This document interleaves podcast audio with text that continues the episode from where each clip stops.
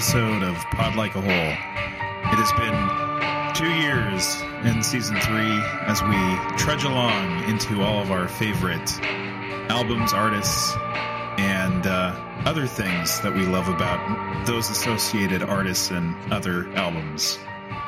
I would say this season is now inappropriately called Run the Gamut, because there's been a lot of walking through the gamut. Maybe you would say even crawling through this gamut. But I want to say that three men in their early 40s with 9-to-5 day jobs, it is hard to sometimes break away and make sure that we record these things rapid fire. We always appreciate all of our diehard true hards out there that have stuck with us for this length of a season. And the only reason I'm monologuing at this point is because Eric brought it up to me the other day that it's been 2 years since season 3 has dropped. And I thought that we'd be way more productive during the work at home pandemic days. But somehow I think Steve had a baby during that time.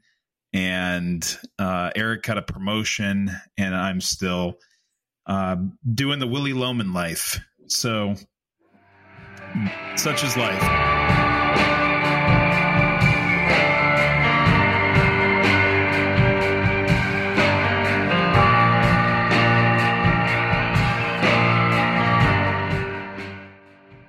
And that's enough out of Mark, because that's who I am. But I also am joined with my two dearest soulmates and friends. First, let's hear from Stephen Earle. Yes, 9-to-5 jobs. 9-to-5 jobs in addition to all of this podcasting. And we still get the episodes out there, folks. You know, for a while, we tried to jump on the Patreon train. We still do, if you're one of our few describers. By all means, don't cancel your Patreon. But I realize that if you're like myself, I don't really want to subscribe. I want to more tip the people. You know, sometimes I bank a bunch of podcasts up, or sometimes I discover a new one. And I want to give them a little bit of money right then, but I don't want to have to sign on for a monthly obligation. And the Patreon model, well, it's I don't think it works for us. So what I have discovered is Ko-Fi.com. Here's Cal Worthington at his dog spot. Or pronounced Ko-Fi.com. That's right, folks, Ko-Fi.com. That's Ko-Fi.com/Pod Like a Hole. We'll have a link in the show notes and in all of our socials from now on. Now, you see, the difference between Patreon and Ko-Fi.com is at Ko-Fi.com, you can just give us a couple dollars whenever you see fit. Like if you see that, you know, the next episode's the band Garbage and you're a big Garbage fan, and we blow your minds with 4 hours of garbage talk, well, maybe you want to give us a little bit of money. Just go to ko-fi.com/Pod Like a Hole. That's Ko-Fi.com/Pod Like a Hole. And you can donate there. My name is Steven, and I am part of the Pod Like a Hole team. The down payment he'll arrange. Get a 10-day trial exchange. Go see Cal. Go see Cal. Go see Cal. Wow, Steve puts in about a couple hours on the campaign trail and canvassing for some of our local candidates, and he's got the huckster voice. Yeah. I mean, at the end of that, I hope that you just are somehow able to splice in "Go see Cal, go see Cal, go see Cal," because that's what it felt like, and I have a lot of props to that. And who you just heard from, the scholar of the bunch, I think our. He's kind of our legal team. He makes sure that all facts have been appropriately stated, and undersigned, et cetera, et cetera. This is my dear friend, Eric. Thank you. And yes, you're right, Mark. Sometimes you run the gamut. Sometimes you crawl through it. Sometimes you just cop a squat. You sit down and right in the middle of the gamut, your friends gather around, you go over your daily briefings. And I'm happy to fill that role. In your gamut as well as yours, Stephen. Ah, yes. I love it when you fill my gamut. So on tonight's episode, we are going to be discussing a San Diego band that had their heyday, I'd say in the 2000s. The men like the aughts. Let's call it the 2000 aughts. a local band from San Diego, if you're local to that neck of the woods. And instead of kind of this Jeff Spicoli kind of surfer lifestyle that you would imagine, they're actually pretty dour. They're walking along the pier at night, staring off into the abyss, and the abyss is staring back at them, into their hearts, the Black Heart Procession. It was Eric's pick. We're going to talk about their fourth record called Amor del Tropico, where they, instead of doing saw music with pianos tinkling, very reminiscent of a Nick Cave record, they decided to throw some bossa nova and some samba beats into this murder mystery. And we're going to be talking about that. It's a very intriguing record, and it was picked by our one and only, the incomparable Eric. But before we get into what we're going to be discussing, we'd like to do a few other housekeeping bits. It's not just, you don't come here to listen to us wax poetic about every track known to man from some of your favorite artists and bands. We also like to recommend the things that have been consuming our everyday life, besides our jobs, our families, and this podcast. We do actually have time for other consumer media out there, and we like to call it plug like a hole. So I'll start. My plug for this particular month, week, bi-week, whatever this episode drops, friend of the show, definitely a hero of the show, has also launched his own podcast. And that podcast is called Renegade Roundtable with Jello Biafra. If efficiency and progress is ours once more, now that we have the neutron bomb, it's nice and quick and clean and gets things done. Away with the sesame, but no less valued a property. The sense and war.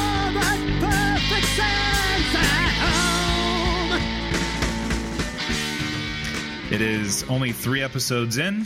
A man who I have always been...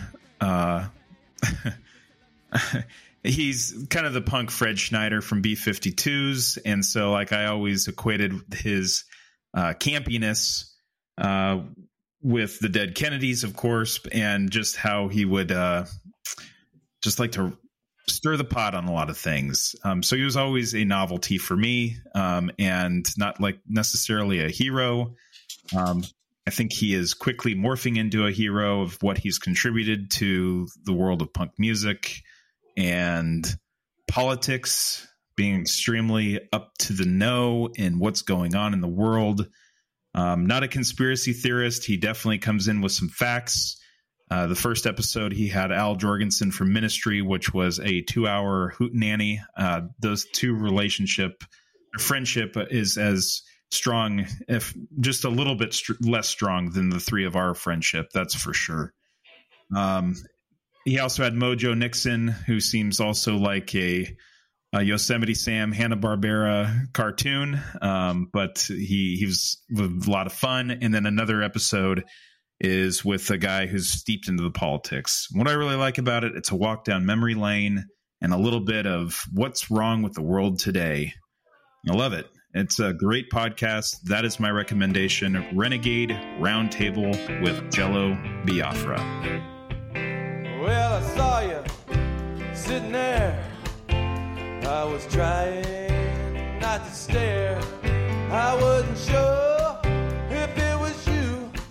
I didn't know just what to do. Well, are you drinking with me, Jesus? I can't see you very clear. Are you drinking?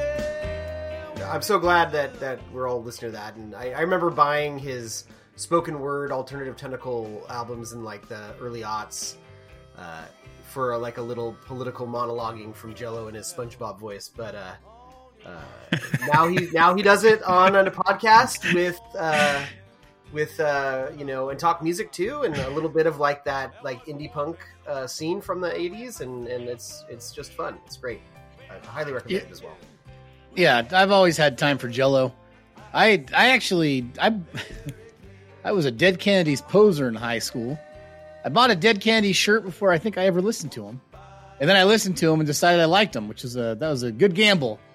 I don't remember how old I was, but I definitely bought the shirt before I even listened to the band. And I've celebrated them for the most of my adult life. And yeah, Jell-O's his spoken word albums, I've given a once or twice listened to some of them. His work with the Melvins. I saw him live with the Melvins once. That was fun.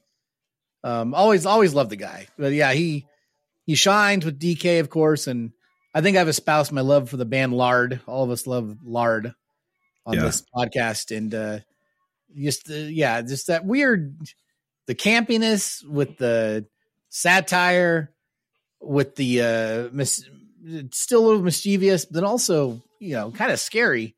Livewire. The guy's awesome blend of all this stuff, and he's got it to this day. Yeah. So yeah, listening to him talk, he's got the gift of gab is the thing. And also, unlike many of his contemporaries, I don't think he dabbled too much in riddling his brain with any kind of drugs. Not to say he's been straight edge, but like he's never been a guy known to, you know, fall off the wagon or have any issues. And I think it really shows. He's quick. So it's a good podcast. Yeah, it is. Yeah, he's real quick on his feet, and he keeps up with his research. I mean, literally, I came for the chuckle of hearing him and Al Jorgensen talk and just, you know, having that back and forth. And then when they really get into their political discussion, not only is Jell-O like incredibly up to date, I mean, I would say that even Al is, you know, it's just, it's refreshing to hear some of your heroes who you artistically appreciate. But when they come out and also smartly talk about, you know, things that matter globally, it definitely shows that they're more than just a, you know, an artist. Appreciate that. Yeah, sure. So I'll just make mine real quick here. So I'm going to pair a reading plug with a music plug.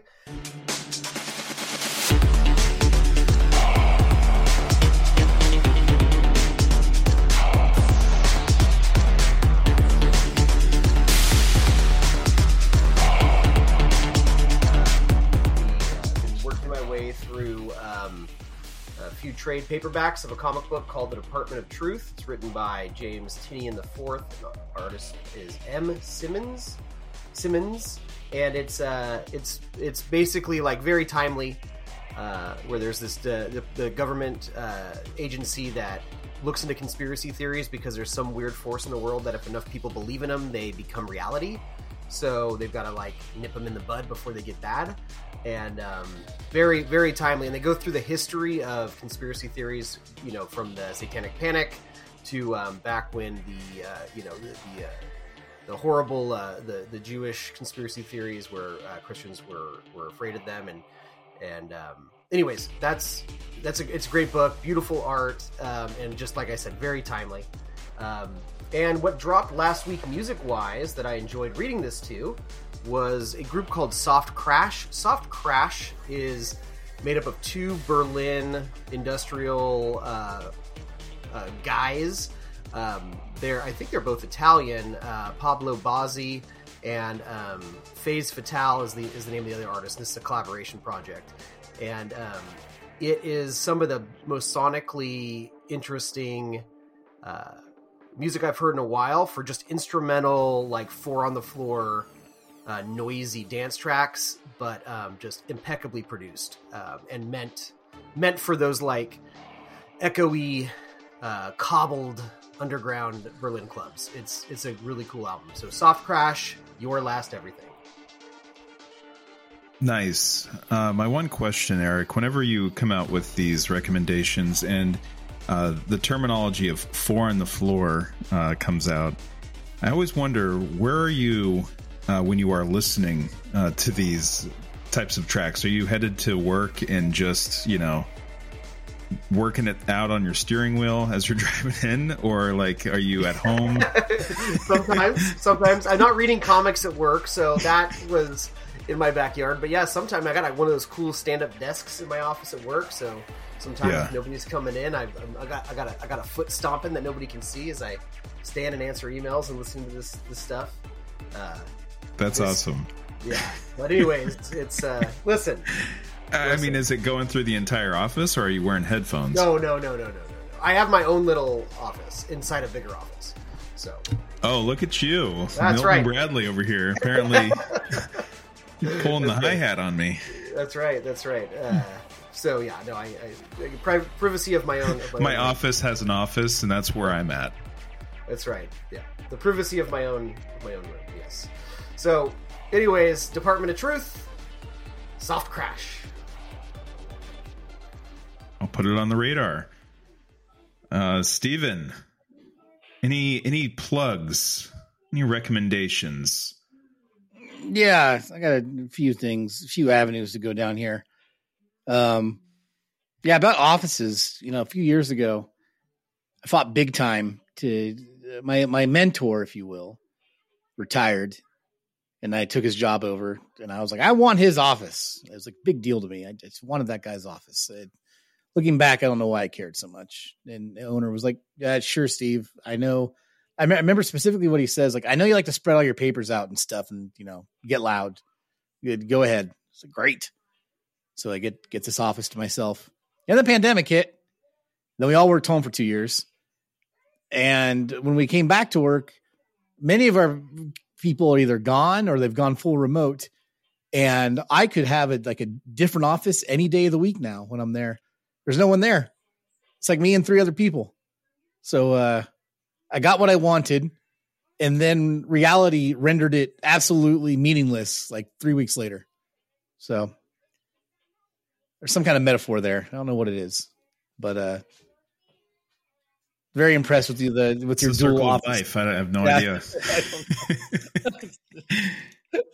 You got what you wanted, but it means nothing. Are you happy? Yeah. Like that's, you know, that's a lot of record releases. That's true. Yeah. So let's see a couple things here. You know, a ton of albums came out this year. I don't really have any new ones that I are lighting my hair on fire. A couple of things I watched. One of which, here we are. You know, throughout October, I visited many Halloween-esque movies, and now that it's you know, November started, I'm well into my Christmas movies now, which is a problem that I have. But I watched a lot of John Carpenter, you know, Usual Suspects. I watched Nightbreed again. That was fun. I watched some old Universal horror movies, the classics. Good times in October. But one thing I really got into was that new Halloween movie. I watched that one, and it was divisive to some people, I guess. I don't know what they were expecting, but Halloween Ends, I liked it quite a bit. I was very satisfied with it. My wife and I went and saw it as a date night film. I would say that an hour and 15 minutes of it was not a Halloween movie that you usually expect. And the last half hour was a Halloween movie that you'd expect. And it still brought, for the third time, it brought closure to the Michael Myers saga. It was a good time. Eric, you watched it too, right? Yeah, here. It was a good ending. That trilogy, the David Gordon Green, Danny McBride trilogy of Halloween, I think are special movies.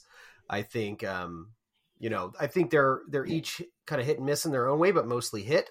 And I think they build to some place that Halloween has never gone before. And yeah, and I there's something very creepy about a hibernating Michael Myers. Exploring in shadows unsearched before. It was great. That the David Gordon Green and Danny McBride duo and all of their cohorts, I'll always make time for anything they do. I've gone on record on the show about that before. Danny McBride helped write these movies, and one place I think it shows in this one is did you catch that the bullies that pick on the main character, they're not jocks from the football team or the basketball team or even the track team. They're actually members of the band. Did you catch that? Yeah. I found that to be hilarious. And for you, Eric, I mean, that probably you kind of live vicariously through that, you know. Right. Yeah. It's put the trombone down and punch some nerd's face in is what I should have done. Well, that was fun. That led all that Halloween watching led me to the end of the month when I watched The Shining again for the first time in a few years, which is absolutely still a masterpiece of cinema. That's not news here. Hold on. And I followed it up finally with Dr. Sleep, and I watched all of Dr. Sleep. It took me like 3 days because you know how it is. It's hard to sit and watch a whole movie when you're a fucking dad, life, or a parent. And I know the artistic vision of the auteurs was not to spread that movie out over 3 days, but whatever. So I got done with it, and I enjoyed Dr. Sleep. I don't know if I'll ever watch it again, but I like that they stuck some other Stephen Kingisms in there.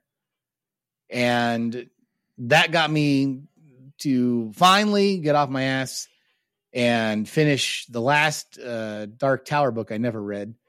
I read the main series, but I never went back and read the Wind Through the Keyhole.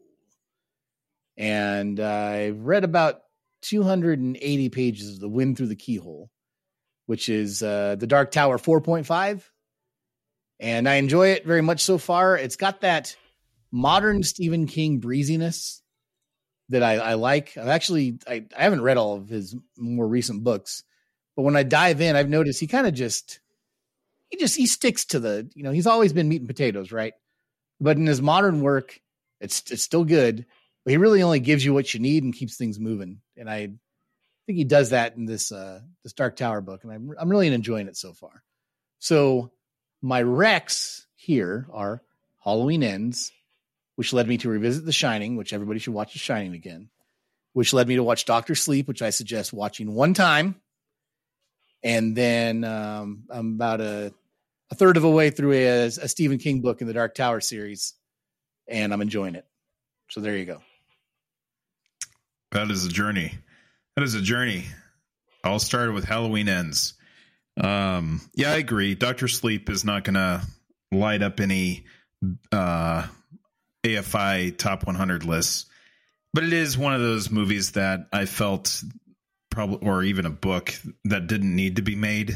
But they somehow, Stephen King somehow like made it all work, and even more connected to some of the old Stephen King universe.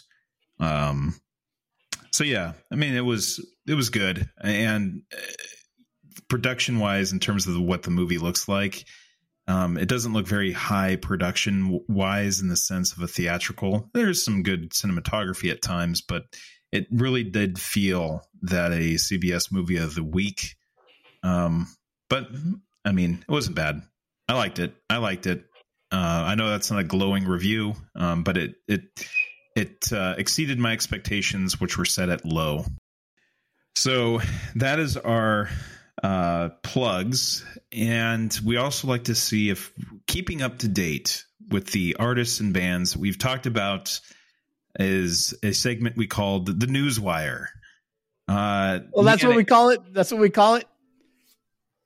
is it? The 9-inch Newswire, the Bully Bulletin. What do we call it? It's supposed to be called, if you hear about this.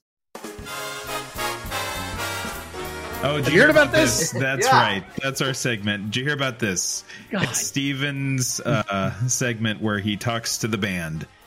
So, Steven, what do you have to say to the guitar player this week? Yeah, a couple things I wonder if you guys heard about. One of which, it dawns upon me, I should have mentioned it in my recs, my plugs. But the band Dead Cross with Mike Patton and Dave Lombardo of Slayer fame, and some guy from The Locust and another guy. They released their second album. It's I don't remember the name of it right now, but it's the second album by just two. It's just like the band we talk about. They like to number them. Yep, Dead Cross 2. You are my breath and never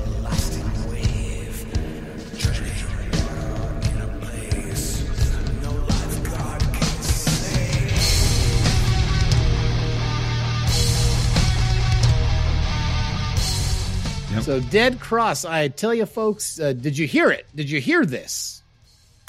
I did. Upon first listen, and we'll talk about Mike Patton in a further episode, a future episode rather. And just getting into Dead Cross at first, I was like, yeah, this is fine. It's a Mike Patton project that's also in the other bin. And then this one came along and I was a little bit more intrigued on first listen, but on second listen is where it clicked. I love it when music kind of clicks. And we're going to talk about clicking music as well in tonight's episode. But Dead Cross, it's old school thrash mixed with Mike Patton, Faith No More, mixed with some old school hardcore punk. It's a good one. It's a banger. Yeah, I dig it. I'm always going to show up for Dave Lombardo. I was really excited when I saw Testament earlier this year, and I forgot Dave Lombardo's in Testament right now, and I was watching them, and I was like, that drummer is great. Holy shit, that's Dave Lombardo. I love the guy. It reminds me that one of my plugs tonight was supposed to be the 33 1/3 book of The Making of Rain and Blood by Slayer, but I forgot to mention it. Anyhow, Dave Lombardo's in that book because he plays the drums. So Dead Cross is good. I suggest it, and so does Mark. Eric will listen to it one of these days. Oh, other things going on out there. You know, I was talking about the Dark Tower and the Circle of Life. Circle of Life also means people die. 2 deaths this week that happened. They haven't been artists that we've talked about before, but did you guys hear about the people that died? I shouldn't be flippant. I shouldn't be flippant about it. I'll just say that unfortunately today, Mimi Parker from Low, the band Low, she passed away, cancer, ovarian cancer. She's married. Her and her husband were in the band. They were that band from the start with, I believe, another musician that would have been playing, I don't know, bass or something. Anyhow, she passed away. It's very sad. Low is a band in this household we are fans of. When I think the first live music, definitely, that one of our kids would have saw, the older one, or heard, was my wife and I went and saw Low, and she was very pregnant, like 8 months or something. So at that point, you can hear the music in utero. And their Christmas album is always a big one in this house. Anyhow, rest in peace, Ms. Parker. And also, Takeoff from the Migos trio. Did you see that? Did you see that this rapper Takeoff died? Yeah, I don't follow Migos, but it seemed like it was a senseless, shooting, and that's what's most unfortunate. Yeah, it was. It's a bummer, and obviously. I was always, Migos, they had some radio hits, which I found appealing. They really made a genre. What was it, Eric? Did they make trap popular? What was their thing? I don't know. The beats weren't really trap, but I think they ushered in kind of what we know now as radio rap, for better or for worse. But I think they're talented and Takeoff has definitely some skills. But like that kind of sing-songy, not really like rapping like full bars and verses, but just kind of going back and forth between rappy and sing-songy. I don't know, I'm sure there's a name for it, but I think credit where credit's due, they move the needle on modern rap, definitely. Yeah, no, they're definitely there. A few years ago they were, couldn't escape them. That's too bad on both counts. Some more positive news on the end. Oh, here we are. Did you guys hear Live Free and Stay Lit? That's what Killer Mike had to say about his new solo single, Talking That Shit by Killer Mike. That's the new single. Eric, did you listen to Talking That Shit? I did. What'd you think about it? I mean, it's fine. I mean, Killer Mike's great. I mean, he's a great rapper. Politically, I feel like, you know, he and LP get into a zone of stuff I can relate to that definitely moves me. But, you know, sometimes when he's left to his own devices, you know, he's a little, you know, he's a little libertarian, capitalist, focused. I don't know. Yeah, no, he definitely. How many times does he endorse Brian Kemp in that song? I don't know if he's endorsed Brian Kemp, but he, you know, he's the guy that's like, I'll go on NRA TV to just get my message out about, you know, and you know, I think he's got a point about, that's a different point about gun ownership when you're a Black American in this society, when police are waging a war against your people. I think I think he's got a decent point there, but going on NRA TV is not the best look. I mean, Killer Mike's got some, you know, some politics. Some of them I think I'm empathetic to, and you know, some are a little bit too far to that direction. Yes, I think that sometimes he forgets that not everybody he is preaching to has a the same income he does, and I'll leave it at that. I don't know, but anyhow, it's good that you brought it up, because like, it's the first thing he's kind of done outside of Run the Jewels after making some, you know, kind of disappointing public appearances. So, yeah, interesting. But anyways, moving on. Moving on. Also, what's moving on? The Wu-Tang and American Saga show. It's going on for the third and final season. Eric, are you glad to hear that? You know what? I am almost done with season one of that. I'm way behind, but I actually really enjoyed season one. I don't think it's fully factual. I definitely think it's a dramatization. It's meant to be entertaining television about growing up in these projects in Staten Island. But I think the people they get to play are the biggest personalities in Wu-Tang are a slam dunk. The ODB performance is fantastic. The Method Man performance is outrageous. It's definitely for fans, or just that like, you know, 90s rap and or like a good crime story. Like it's got it all. It's definitely better than I expected. Great. Yeah. One of these days I'll, I think I watched the first two episodes or so. I'll watch more.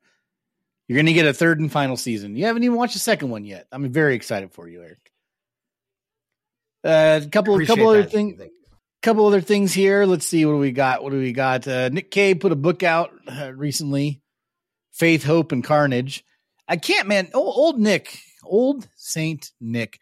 He puts out a lot of stuff, like peripheral things that aren't new albums. You guys see that he's got documentaries always coming out. He's you know, doing a spoken word tour. He got a book. I mean, good for him. It's always quality with that guy.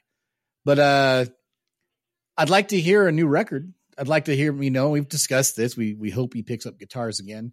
I hope that you know, maybe when he's done dicking around here, he could write some new music. So it sounds like he's going to go on tour until the end of November and end in Australia. And then we'll look at that. Look at that. Nick Cave here says that when this tour is done in November, that's this month, they're going to start writing a new album. Well, all right, then. Good for Nick Cave. Writing a new album at the end of November. I hope they pick up the guitars. Or at least have some drums. Something there. You know, that's we could. I understand all these the emotional anguish that went behind the last two records, but you know, you can still sing about those sad things, but have some drums. Yeah, gonna get Peter and the Wolf remake album. I mean, Criminy, take a page out of Black. I was gonna do a Willy Wonka. Everyone's got to take a stab at the wonk, man. Everyone's got it. A stab at the wonk. That sounds like a birthday party song.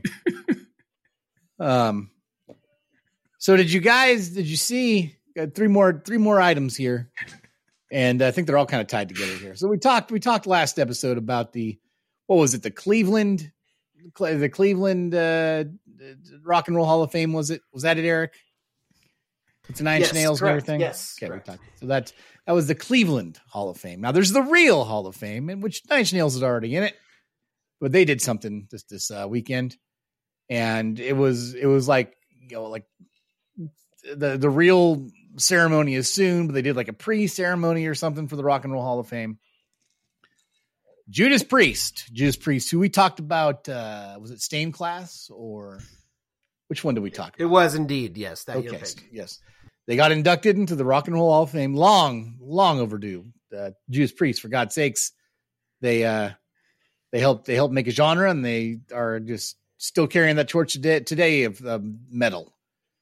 But Dolly Parton also was inducted into the Rock and Roll Hall of Fame, and some people might say, "But Dolly Parton's country," which you could say that, but you know, she's got her tenacity and her spirit and her songwriting skills and all the people that have covered her songs. I mean, let her in, and so they did. I mean, there's hip hoppers. The hip hitty hoppers are in the Rock and Roll Hall of Fame. I mean, I think it's they should just really at this point call it the Music Hall of Fame, you know? Yeah. Like, let's be honest. There's R&B and soul. It's not just rock and roll that's in there. Yeah, and you know, when you speak of R&B and soul, the R&B and soul artists also covered Dolly Parton. And she played Jolene, her classic song, Jolene. And who sauntered onto the stage and did some lines with her but Rob Halford. And I have to tell you, folks, seeing Rob Halford and Dolly Parton sing together warmed my heart. Look it up. Dolly Parton and Rob Halford singing Jolene at the Rock and Roll Hall of Fame, of which Nine Inch Nails have been inducted before. And somebody pulled old Trent Reznor of Nine Inch Nails aside in a recent article, very recent. They asked Trent Reznor, what is his favorite album? Did you guys hear about this? Did you read about this? I did not read about this. Oh, this is headline news for me. Yeah, Trent Reznor. Breaking news.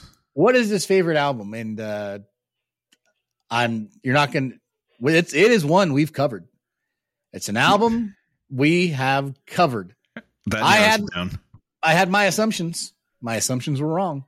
Eric, what do you think it is? So if it's ones we covered, I'm gonna just say The Wall. Oh. Oh, are you saying like not his records? It is one of like the ones that we've actually covered this season. Yeah, an album. Not this. I mean, didn't we do a whole David Bowie season? You know? We sure did. So, Eric, knowing that again, yeah. What do you think his favorite record is? Scary Monsters. Yeah, Scary Monsters. Yeah.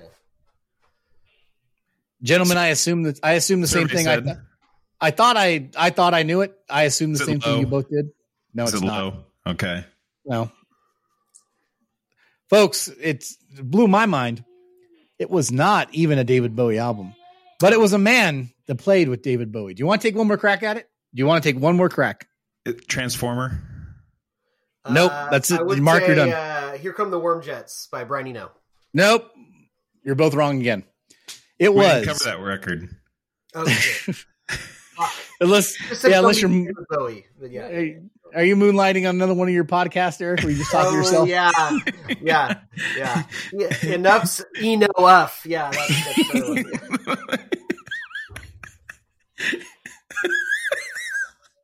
That's All right. We're 45 minutes in. That means we got to get moving to the music talk. Have you ever noticed that usually around minute 45 is when we finally get to the band we're supposed to talk about? Anyhow. Yeah. It is Remain in Light by the Talking Heads. Unbelievable. Great record. Yeah.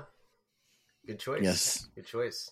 His answer probably used to be Scary Monsters, but then he heard us talk about Remain in Light, and that made him appreciate the album more. That's causation and conclusion. I mean, that has to be it. Yep. And in conclusion, in tonight's Did You Hear About This News line, speaking of Remain in Light, did you guys hear about this? Jerry Harrison and Adrian Belew. Jerry Harrison, the keyboard player from the Talking Heads, and Adrian Belew, the part-timer guitar player for the Talking Heads who played on the Remain in Light. They're going on tour this winter, and playing all of Remain in Light at 13 dates. Oh, that's cool. That's they great. Will be at your local library. Yeah, I don't know if audience members are going to sing, or if it's going to be, you know, if they're just going to get Pete Yorn to sing. I don't know who's going to do it. But, that's great though. That's cool. That's cool. That's awesome. That is fun. All right, that's enough news for tonight. We are at the minute 45, which is usually when we get to the meat of the episode. And tonight, we're going to talk about Amor del Tropico by the Black Heart Procession. The Black Heart Procession, though, Eric. I mean, there's the Black Heart Procession, but there's so much more before them to get you to the Black Heart Procession. Tell us about that. Yeah, yep. Well, the thing is, I picked an album that I is an important album to me. I think it's conceptually a album ripe for this podcast, but the world of Black Heart Procession expands to other bands and other and earlier times, and so it's worth a little history dive in.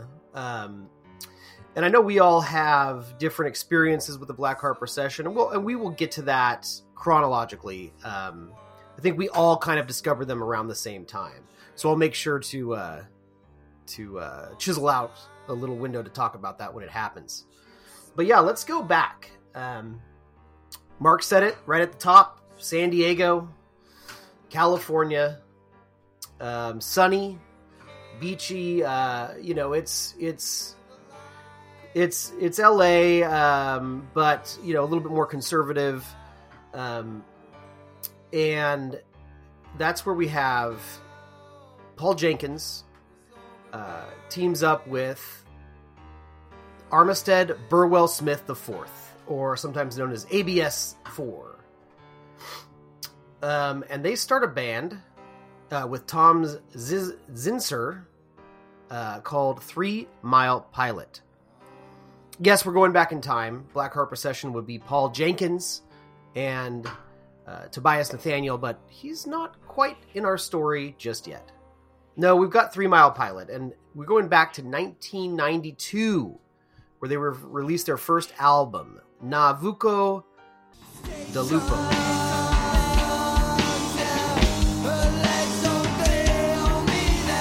Now, and that's translated from Sicilian to Into the Mouth of the Wolf.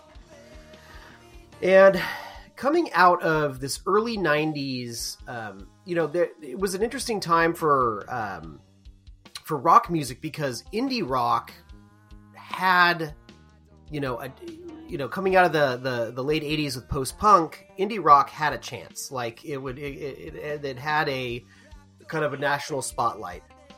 And except it wasn't called indie rock at the time. No, it was not. It was not. Exactly. I don't even know if I would. I don't even. In 1992, maybe it gets called alternative. I think it would have been called college rock. What do you think? Yeah, I think you're spot on. I think grunge was a genre, but I think a lot of bands that we wouldn't think of as grunge got attributed to that, and I'll get to that a little bit later, because weirdly they did. 3 Mile Pilot did as well, which is baffling in some articles, but. They came out of this very the alternative rock of that time was very guitar heavy, and their first album, no guitar or minimal. Navuco de Lupo is really the spotlight is on Armistead Burwell Smith IV's bass work. He comes out on the stage as he's doing this rhythm guitar and playing bass at the same time.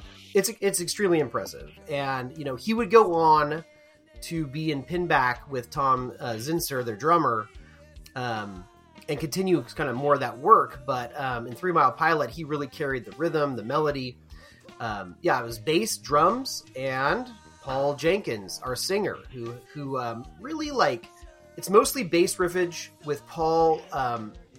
And the thing is Paul became a better singer as they went on. He got a wider range. But when they started on that first album, his dynamics are there. He knows when to go from some post-punk yelling to barstool caterwauling, pretty effectively. He's a good performer. And it garnished them some attention. I don't know if anybody has anything to say about that first one. It's not the one I reach for, but it certainly was different at the time it came out. Yeah, I got a request. We should, as we go through their history, at least if we have opinions, give a capsule review on the albums for this band and the BHP and whatever ephemera you bring up. For this one, I like it. It's not, it's definitely, at the time, if I was listening to this type of music, I probably would have given it a big plus for how creative it is with looking at the bass in a different light. Like this is if some guy that was a big, I don't know, Rush or even at this time, he would have been contemporary of Les Claypool. They make the bass the lead instrument in a different way than those rock bands do. It really fills in all the cracks and the crevices where there's no guitar going on. Pretty interesting. Yeah, it is. Knowing where they will go from here, this album feels a little light. So I don't know, Mark, feel free to chime in if you've got anything to say about Navuko de Lupu.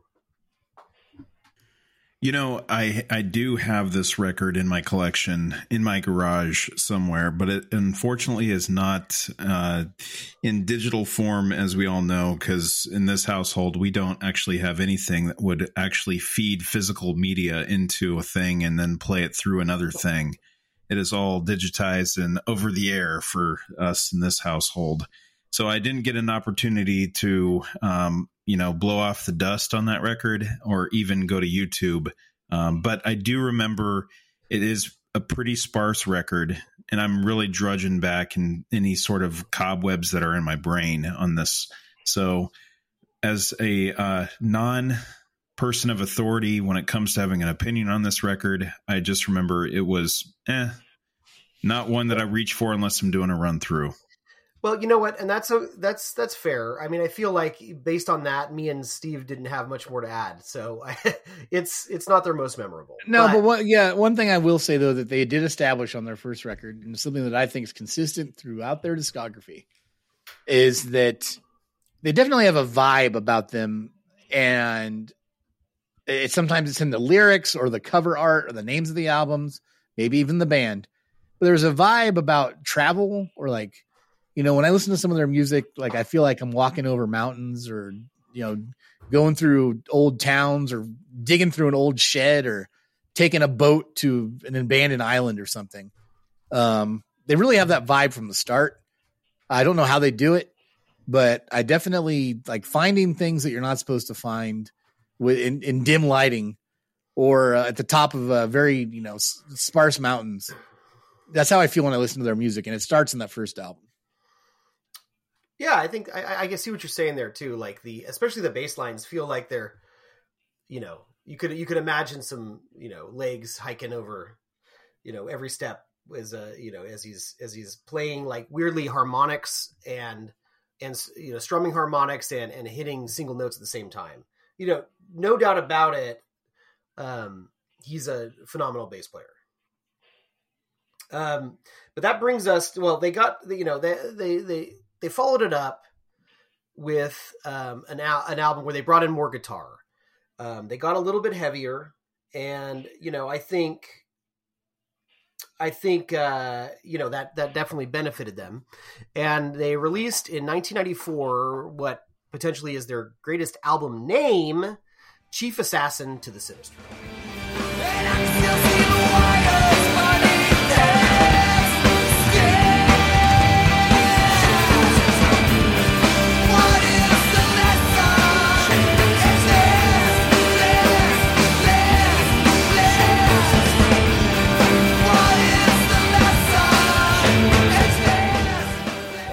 was released originally on Headhunter Records in 1995, and it was shorter than shorter than it would end up being. And what I mean by that is they got the attention of David Geffen, and this is where that grunge comes up. David Geffen, 1994. I mean, we're looking at the death of Kurt Cobain and grunge is at its height of its powers. And this is what I said it before. There was some there, you know, this band looking at West Coast artists, alternative artists, like grunge was the thing. And there's nothing grunge about these guys at all, but that's what David Geffen wanted.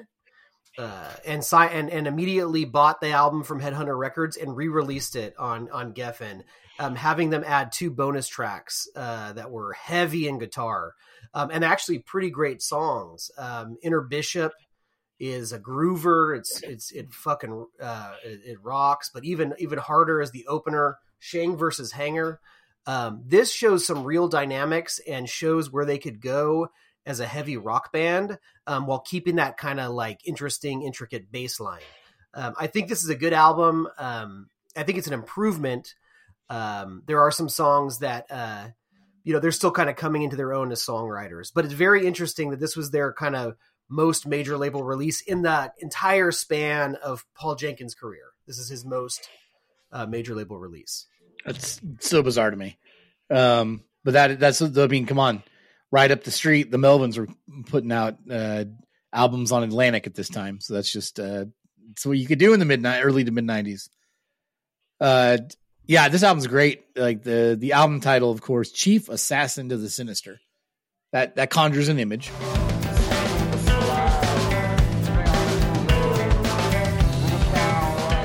And you already mentioned the 2 songs that I underlined, Eric, which is Inner Bishop. That's a rocker. That's a good one. And then the title track, the first track. I don't remember if that's the title track. Shang versus Hanger is the first. Exactly. Track. I Can See the Wires Beneath the Skin song. That's a good one. Jenkins' delivery of that line, I love it. I like the closer too. It's a big 10-minute long weird track. Some good post-hardcore stuff going on in this record. A lot of angular rocking shit. It rocks definitely more than the first album. I dig it. I have brought shame on my house, not for the first, and it won't be the last time where I did not review this particular record before airtime. I do recall it being an improvement, a little bit more instrumentation. Right now, I still am not fully invested in 3 Mile Pilot. To answer your question, Eric, I have nothing to say about this record because it's been too long since I've heard it, and it is not available criminally on any streaming platform. And this is, I know, where Eric and Stevie say, this is why we keep physical media in the house. J. Walter Weatherman definitely came by to teach us that lesson. No, that is true, and if you can track it down, it is great. It is probably the hardest this group of musicians will rock. I mean, as far as the Black Heart Procession ones go, until, arguably maybe the album The Spell. But something magical happened between this album and the next one. They found a pianist. They found Tobias Nathaniel.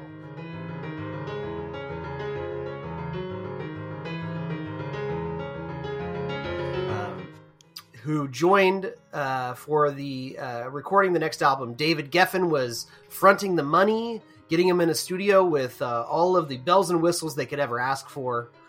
And they get in there and they record, and they start working on Another Desert, Another Sea. Of course, they spend so long working on it with infighting between the band members, not Tobias and Paul Jenkins. They seem to be simpatico, but some of the other members... that so much time happens. The Geffen Records drops them before the album ever comes out, and they put it out independently on Touch and Go pretty much about the time. They're kicking around breaking up. They're not broken up yet, but essentially the writing is on the wall.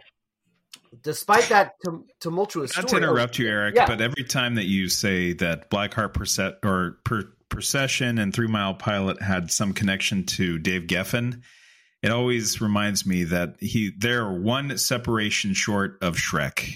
I love that.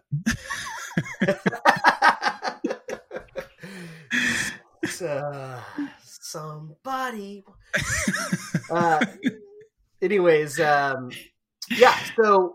despite the tumultuous recording process, you got a fantastic album out of Another Desert, Another Sea.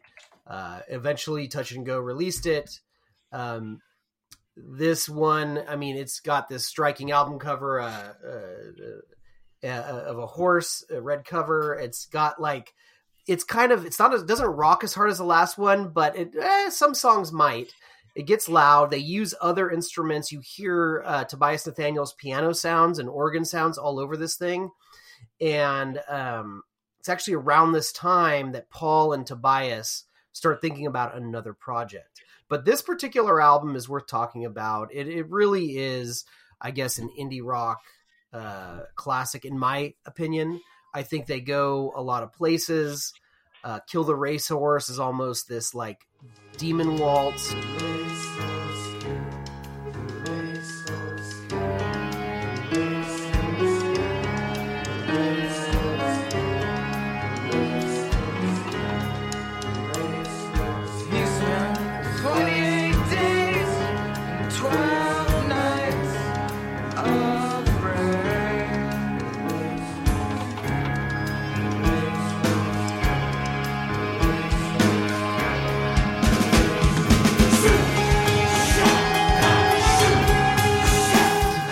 Light has one of their best melodies. This one has a lot of great tracks. Mark, do you have anything to say about Another Desert, Another Sea? Yeah, that's a solid record. Solid record. Kill the Racehorse, like you mentioned, is it's an anxiety-driven song, done very well. I feel like this is where this band is really starting to hit their stride by finding more melodies rather than trying to be as intricate as possible. And I mostly lay that burden on Armistead, who went on to Pinback. You know, he's a very skillful bass player, and he's not afraid to show it. And we get a little bit more of a caged-in, more focused version of 3 Mile Pilot on Another Desert, Another Sea. I think maybe bringing Tobias into the fold to add a little another layer of texture was certainly helpful. I really enjoy the song. I think it's called If You Cross or something like that. I don't have my notes in front of me. But yeah, that's a solid record. Maybe a little long, but it's a good record.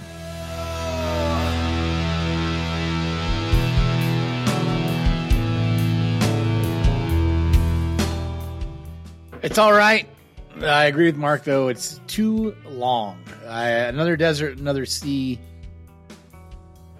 It's either my least favorite of theirs or my second least favorite, next to the first album. It's probably my least favorite of theirs. It's not bad. I checked my watch a few times. There's a couple of songs where I'm like, I'd rather be listening to one of their other albums. It's not bad. It's just... doesn't blow my socks off like some of the other albums. Have more meat for me to chew into.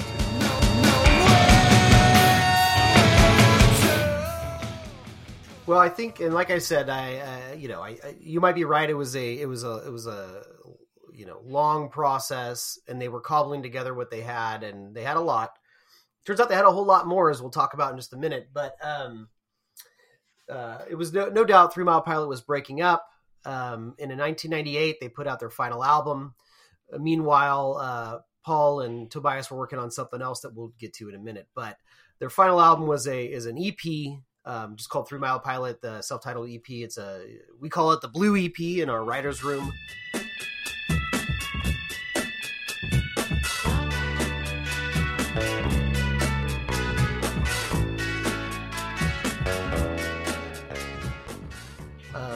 And it fully integrate Tobias Nathaniel into their songwriting process. And you get a pretty atmospheric, very much foreshadowing things that they do a little bit later in Black Heart Procession. And you get an awesome Brian Eno cover of By This River. Steve, what do you think about the Blue EP? Yeah, I like the Blue EP a lot. It might be my favorite thing they've done. I re-listened to it again today. I listened to it recently.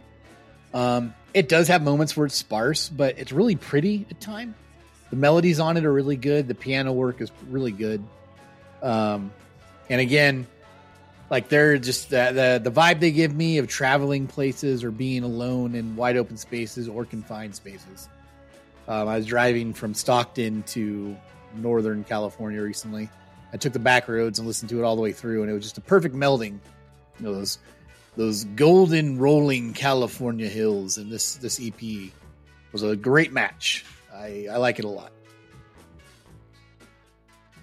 Yeah, On a Ship to Bangladesh is probably one of their last Three Mile Pilot's last classics before their reunion, which spoiler alarm. Mark, did you get a chance to check this one out? I did. I think this was the beginning of me finally understanding what Three Mile Pilot was capable of.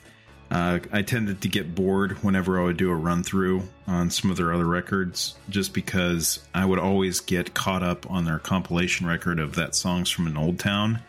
And I think that compilation, which is mostly just comprised of a lot of B-sides, for good reason, just always kind of made me sour a little bit on this band, thinking that they were a little too, I don't know, sparse and not very pleasant on the ears, in the sense of finding melodies that you could really sink your teeth into.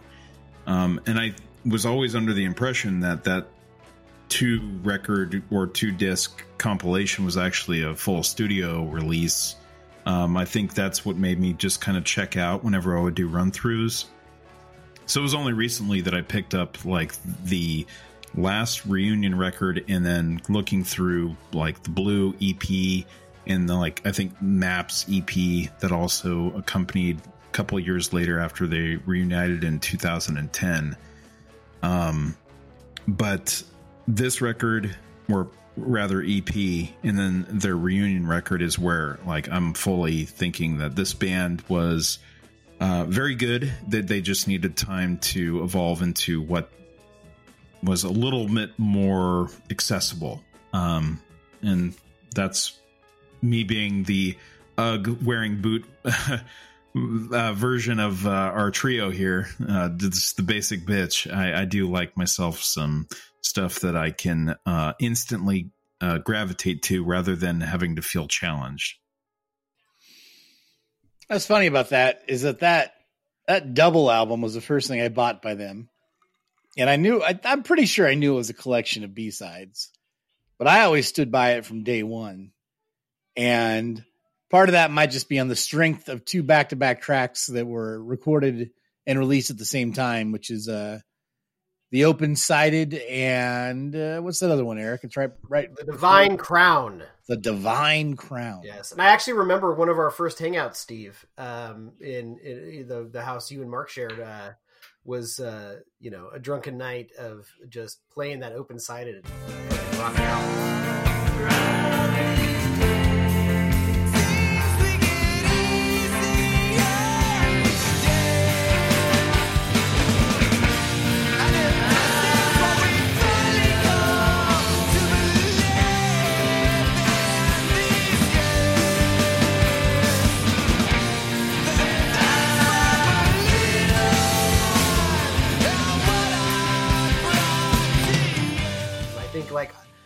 I don't know if we bought it at the same time or whatever, but it was.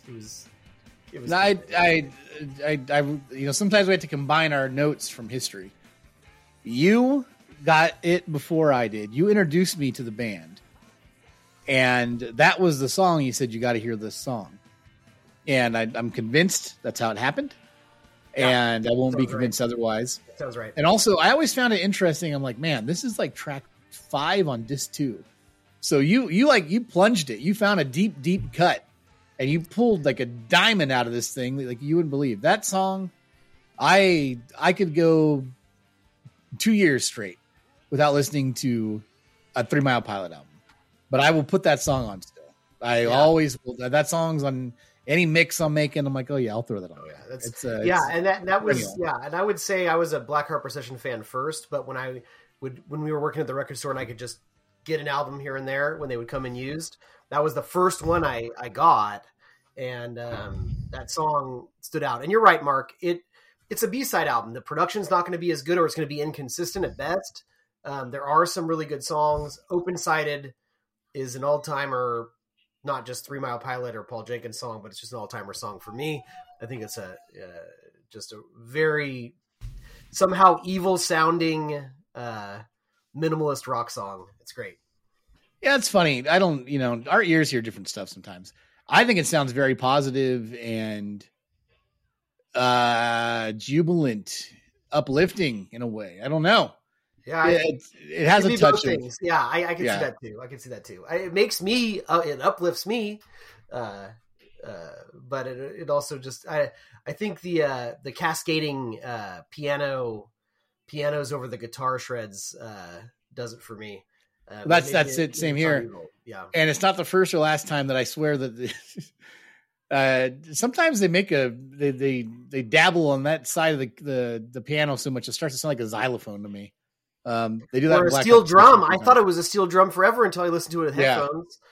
And we'll get to steel drums later. But that is kind of as far as we go with 3 Mile Pilot. They did get together again in 2010.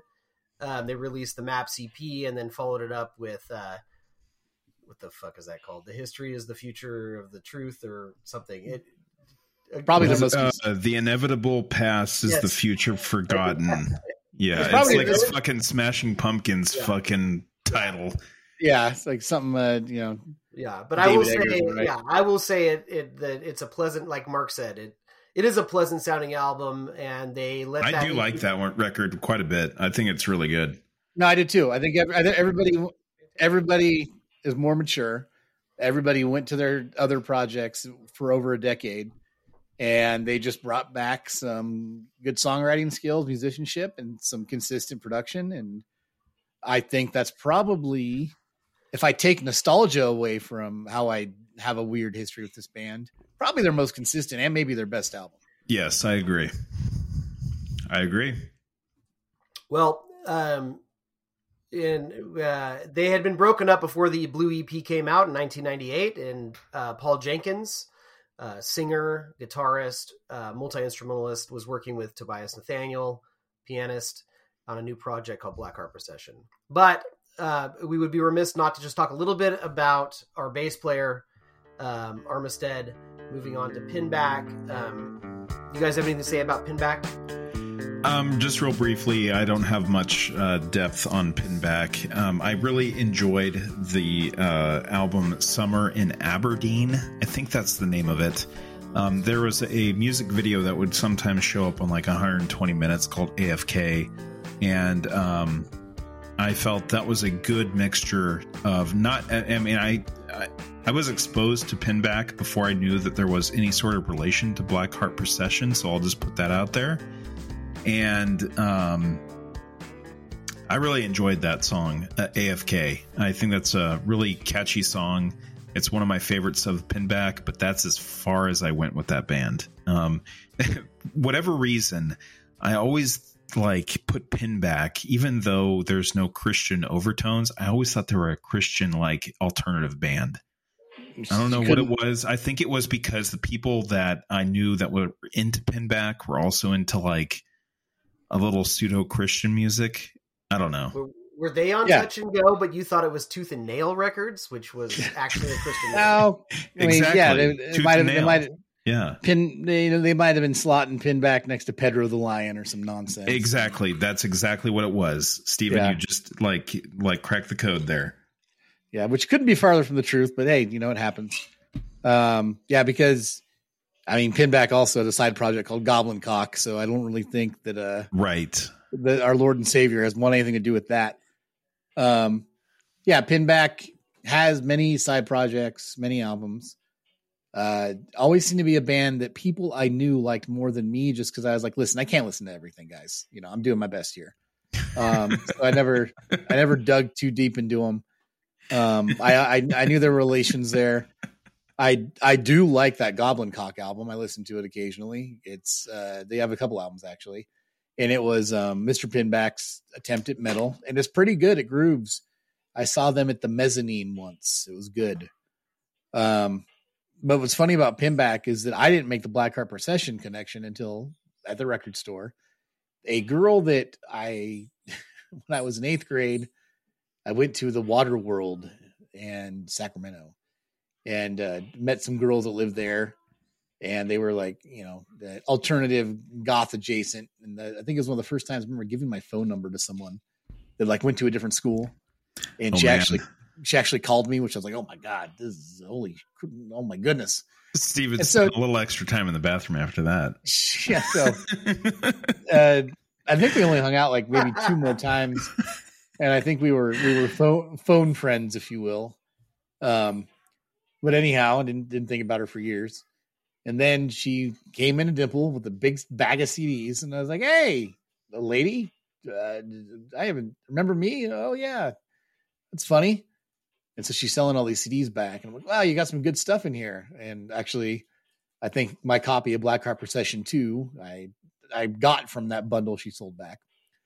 And she was like, yeah, Rob Crow from Pinback is a total asshole. They played a show and he stayed at my house and he just treated my house like a hotel room and just tore it all up.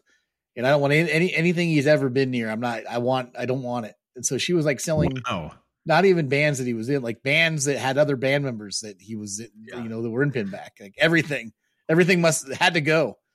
I remember working. I remember that I was right there next to you. And I remember just being like, oh man, that sucks. And my eyes just looking down at the stack of CDs she was selling. That sucks. Oh God. Yeah, exactly. Like, that's just what are you selling? What album are you selling? Don't, whatever we do, don't let her change her mind. Don't say, are you sure? So that was pretty funny. And that was how I learned about the Pinback Black Heart Procession connection. And I like Goblin Cock. That's the end of my Pinback story. I did buy a, and I think I don't even remember why, but I bought a Rob Crow side project, you know, back in the midst of this when I was really into, you know, all this, you know, discovering all the Paul Jenkins stuff was Thingy. Thingy was a Rob Crow side project, and the album Songs About Angels, Evil, and Running Around on Fire was the name of it. It was actually pretty good. Side project, Hodgepodge, and the song "Destroy All Music" is good, solid. Yeah, what a late '90s, early aughts. I have a side project name for a band, Thingy. Like, you're never gonna name your real project that. You'll name a side project that's, you know, basically 8 tracks that you drunkenly put together over 2 weekends at a cabin. Thingy is definitely a band name that would appear on a Kevin Smith soundtrack. God, right? Yeah. Something that whatever umbrella company owns the production company said, "Hey, these songs are free. Enjoy." The Smoking Popes. Yeah, the Smoking Popes. Why were we talking about the Smoking Popes recently? We were looking at Angus soundtrack. That's right. Yeah. No, it was around that time I met that girl that I looked like Angus. So that was it all comes back to Angus. Speaking of side projects, why don't we just keep charting that course there? And the Ugly Casanova. Eric, tell us about Ugly Casanova. Well, that happened a little later, but that's fine. We'll just do that real quick. That's Isaac Brock from Modest Mouse and John Orth from Hollow Paw. They made a side project that's, you know, just kind of fun, overproduced, a lot of bells and whistles, kind of, you know, I sometimes like a noisy folk, little Modest Mouse mostly side project, and Paul Jenkins from Black Heart Procession is on 2 songs, Pacifico and Home for the Holidays. And all in all, his contributions are great, and you can tell it's him right from the bat, the haunting vocals. But all in all, that's a great, great album to listen to. Are you sure he didn't write more of it? When I read through, like, it sounds like he had more to do with it than just singing on 2 songs. He might have. The research I did, he's only credited on those 2 songs, but I couldn't find any good literature about that record. So maybe you found something I didn't. Yeah, no, I read a couple of articles that came out around the time Like one of them was the Pitchfork review. Pitchfork actually glowing. They're pretty big fans of Three Mile Pilot. They were even bigger fans of Black Heart Procession, which is usually when we look back at Pitchfork reviews of bands we cover, it's bad. But anyhow, yeah, I found some ink on Ugly Casanova, and I remember when it came out. I think Eric, you probably pointed it out to me. I think it actually, this was around the time too when I was really getting into Modest Mouse, and I really like that record. I've always liked it. I think it's just as good as the best Modest Mouse records. I like Modest Mouse a lot. I mean, what's not to like about Modest Mouse? It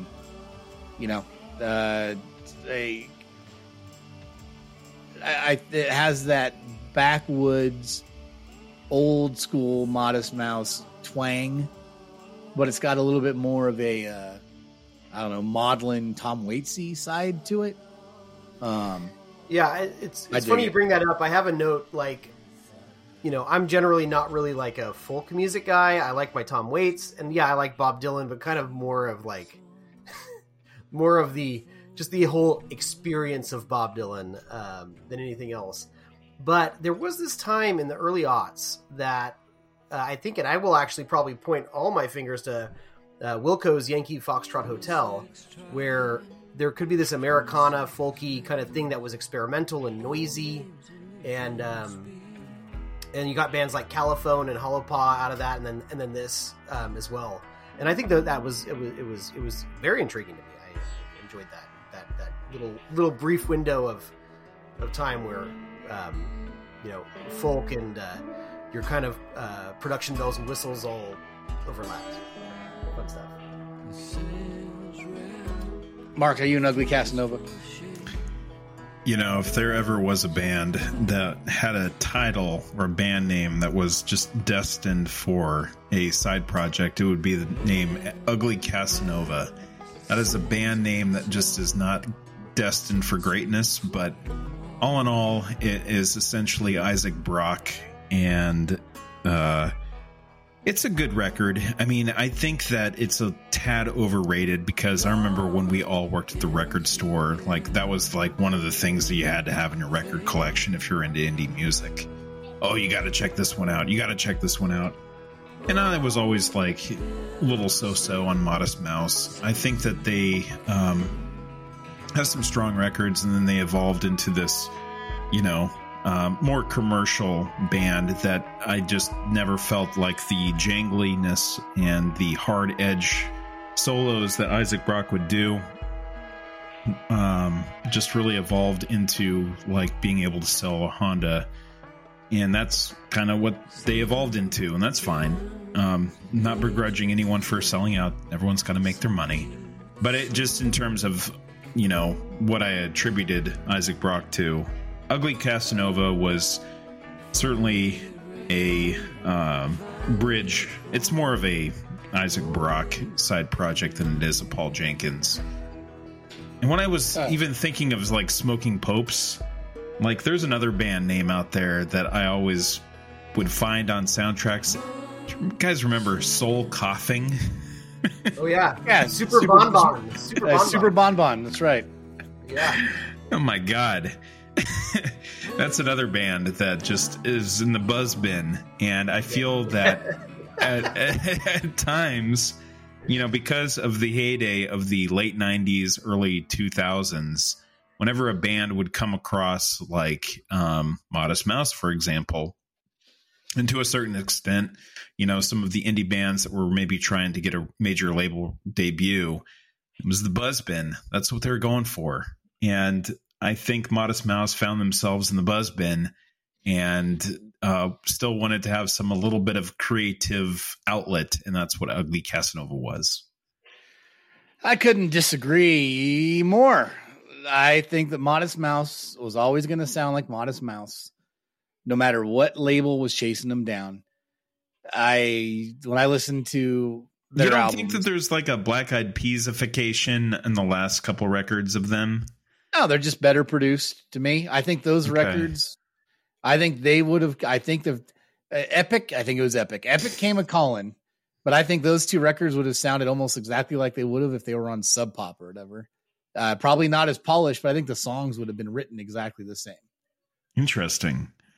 Yeah, I just felt like, I don't know. Float On is definitely a car commercial song. Oh, definitely. Yeah. But I think that Isaac Brock probably wrote it, not with the intent for it to be a car, like in a car commercial, but when the car commercial people came a calling, he probably was like, hell yeah, sign me up. I see that happening. Yeah. But, the Black Eyed Peas when they became the, I just don't think it's apples to apples. The Float On album and Ella Funk. Ooh.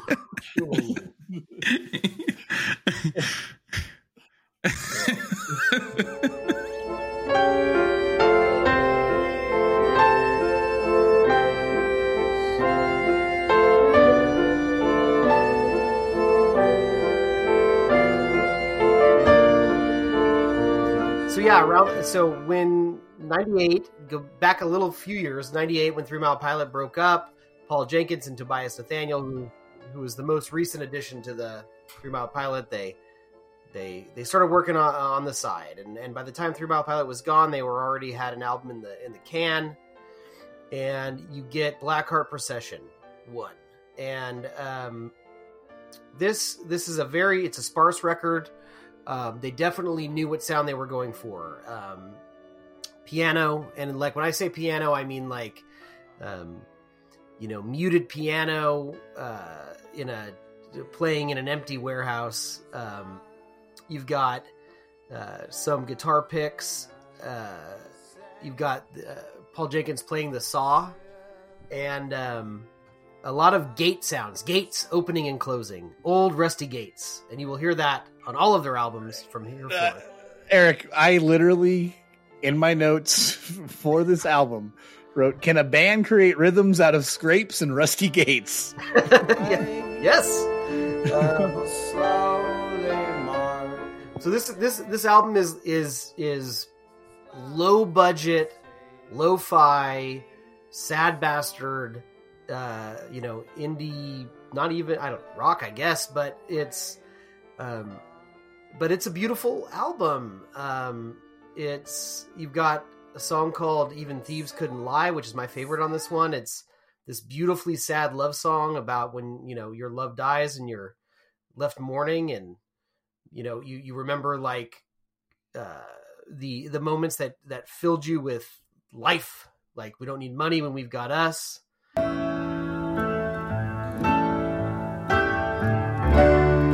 Even thieves, they couldn't lie. Now when you look into her eyes, all your plans will fall apart. And the storm held back beyond the mountains, as the birds build the nest to lay her head. Then she flew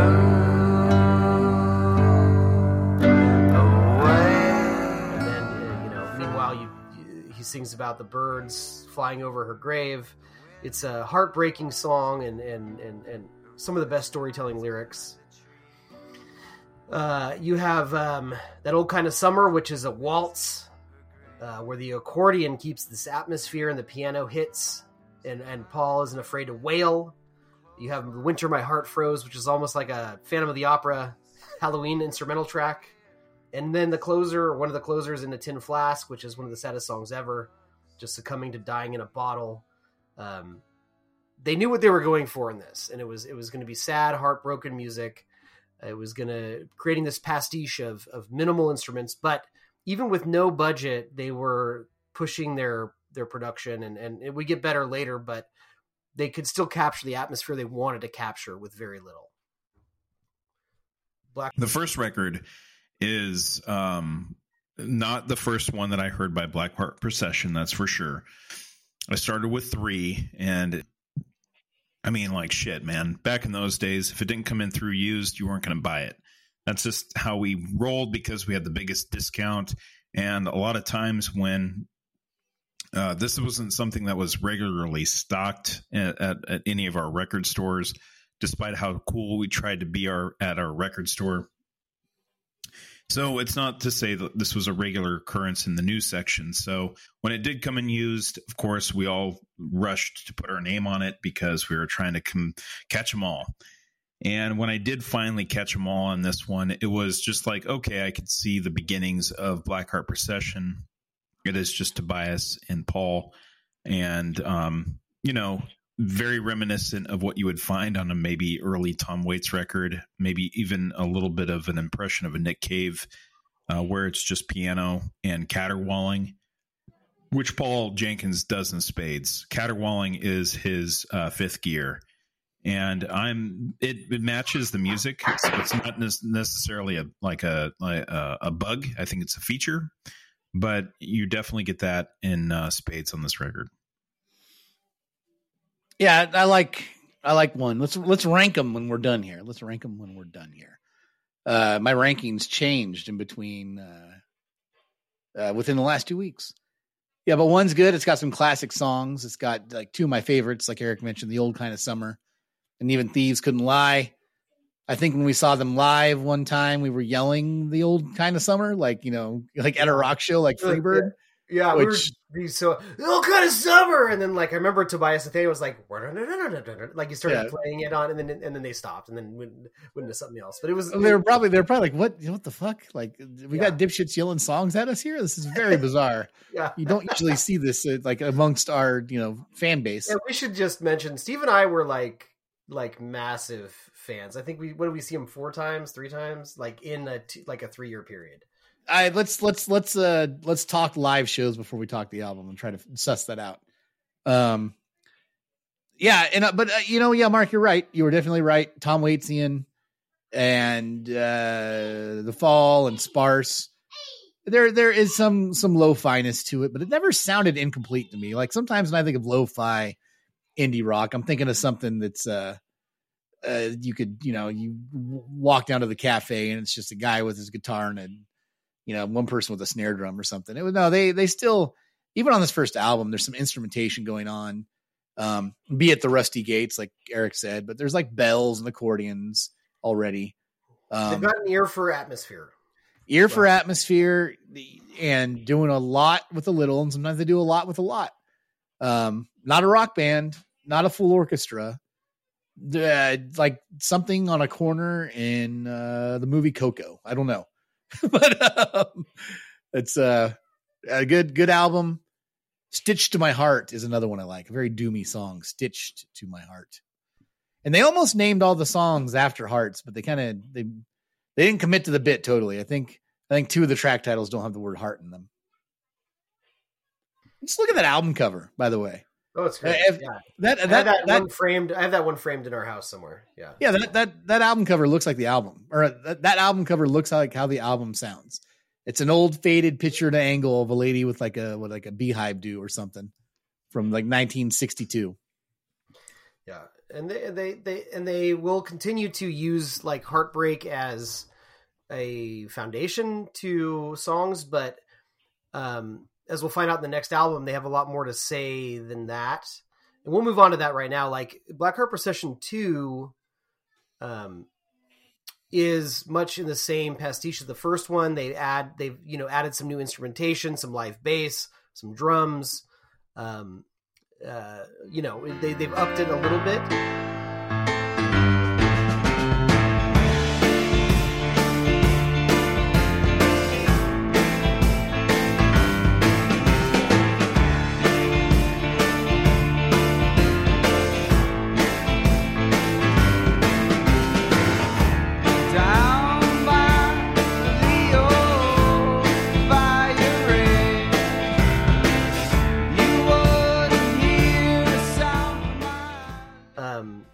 Have like them still singing about heartbreak, but like blue tears, but also not afraid to like or like a light so dim, but then like talking about the hypocrisy of religion in a great song called Church is Red.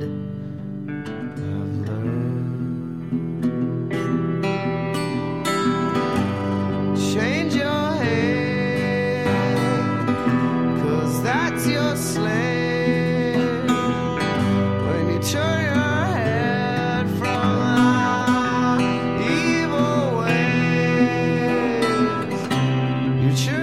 Probably one of an epic anti-religion song.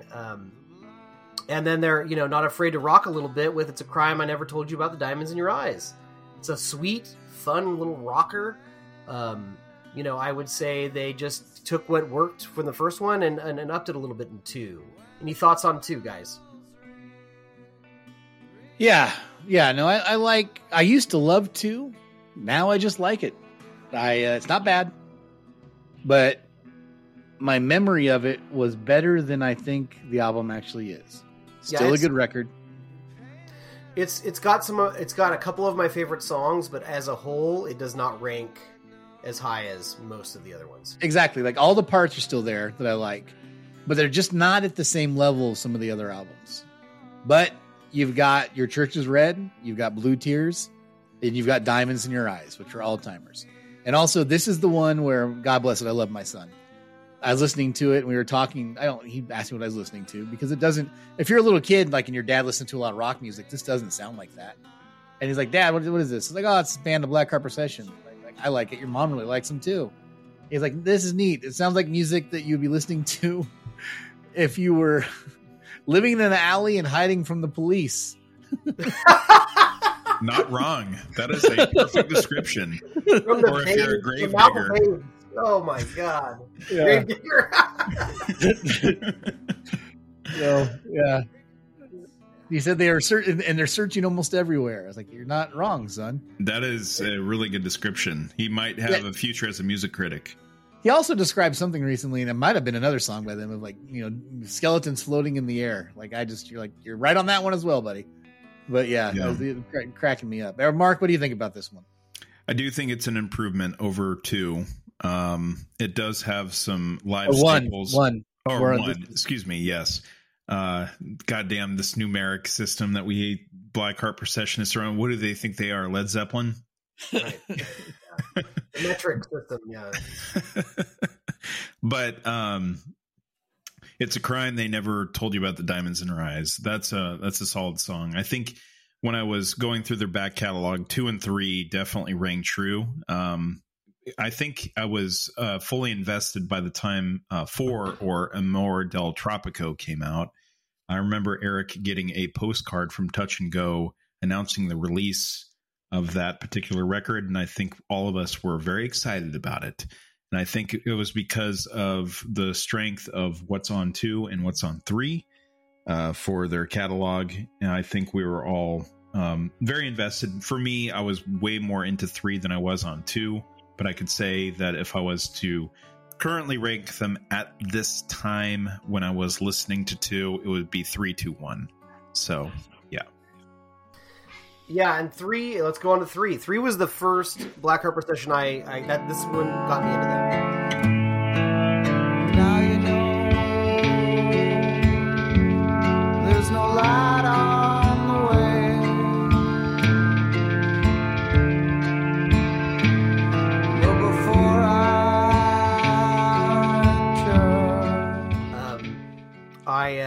I was away at college at Sonoma State, and there was a local record store there. And you know, every time I was working at the time, and every time I got paid, I'd go out and grab a couple things. And I think I had read about them in some rock rag, and picked up 3. It sounded like it had fitted stuff I enjoyed. And then I later went back and bought the first 2. And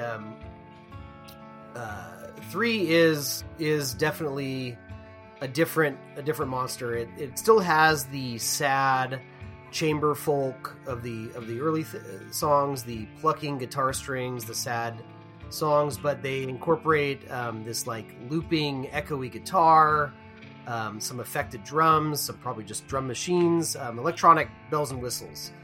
You get songs like Guess I'll Forget You, and of course, probably what we'll all say is the banger of their career, or one of them, is Waterfront, The Sinking Road. 3 is really good, and it made me a fan. and made me go back and find everything else, all the way back to 3 Mile Pilot and then beyond this. Mark? Yeah. I mean, this was my gateway into Black Heart Procession, and I was always enamored, and we also saw a little bit of that on the two cover art, where Paul Jenkins' drawings and artwork really come into the foray.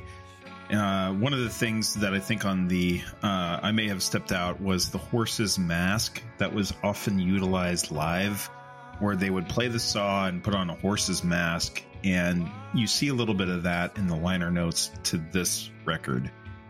And so that just like a little bit of sense of humor mixed with the forlornness of heartbreak that you constantly, whether he lyrically is talking about it or musically, you just feel that.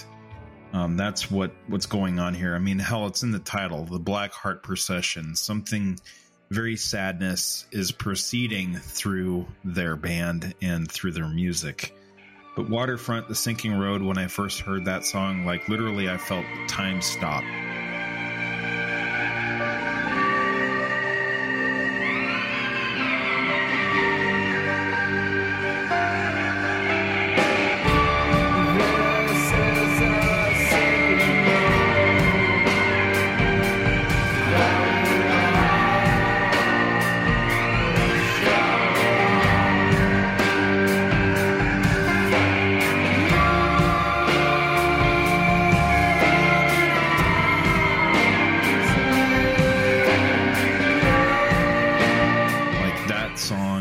One of my all-time favorite songs of all time. Anytime that I try to introduce anyone to the world of Black Heart Procession, that is the one song that I'll zero in on, because it has elements of everything that Black Heart Procession has.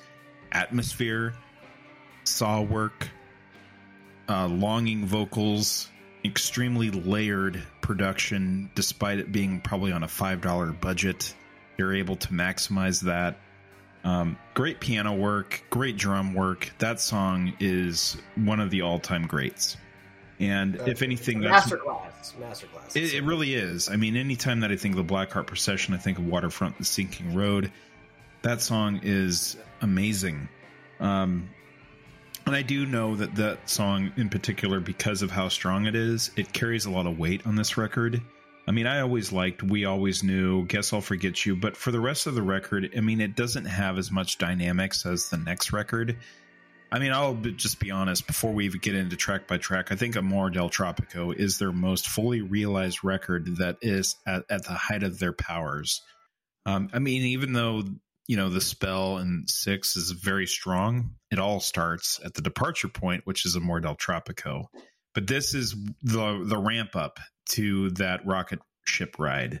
But yeah, I love this record. It's on my, like, I don't think it's their best, but it was the one that was the marijuana to get me into their heroin. I think it's the best of their early stuff, though. I do think it's the best of their early stuff. It's yes. Great. Steve, three thoughts on three? Again, we'll rank it at the end, gentlemen. We'll rank them at the end. Yeah, three is good. It's funny. I for some reason, I thought I heard Amor del Tropico first, and then I went back and got into three. And it's quite possible. It's not like we were all like listening to music exactly at the same speed. Because I remember Eric either read that the new album was going to be different for them, or he told me it was different than what the other stuff was. And the new album at the time was Amor del Tropico, or the upcoming album. Can't remember. Doesn't matter. Three is good. Yeah, like you said, three is where they start to really pull it together. Not as much as they will in the next album, but you start to have more dynamics. They lean into the post-war brooding songs, of which you'll also hear a lot of that on their EPs. Yeah, just that's like a whole other like side to them. Is just like you can imagine some dude at a cafe in 1931 writing these thoughts down. Yeah, that's so Steve's referencing the it's an EP called 1903 to 1918 Innocence, and it's got waltzes. I also think that those waltzes and that baroqueness is found like a lot on this on three, and it appears throughout their discography. Yeah, it's just funny. I think Mark mentioned the artwork. Forgot to mention that. Yeah, one of my, I'm not sure. We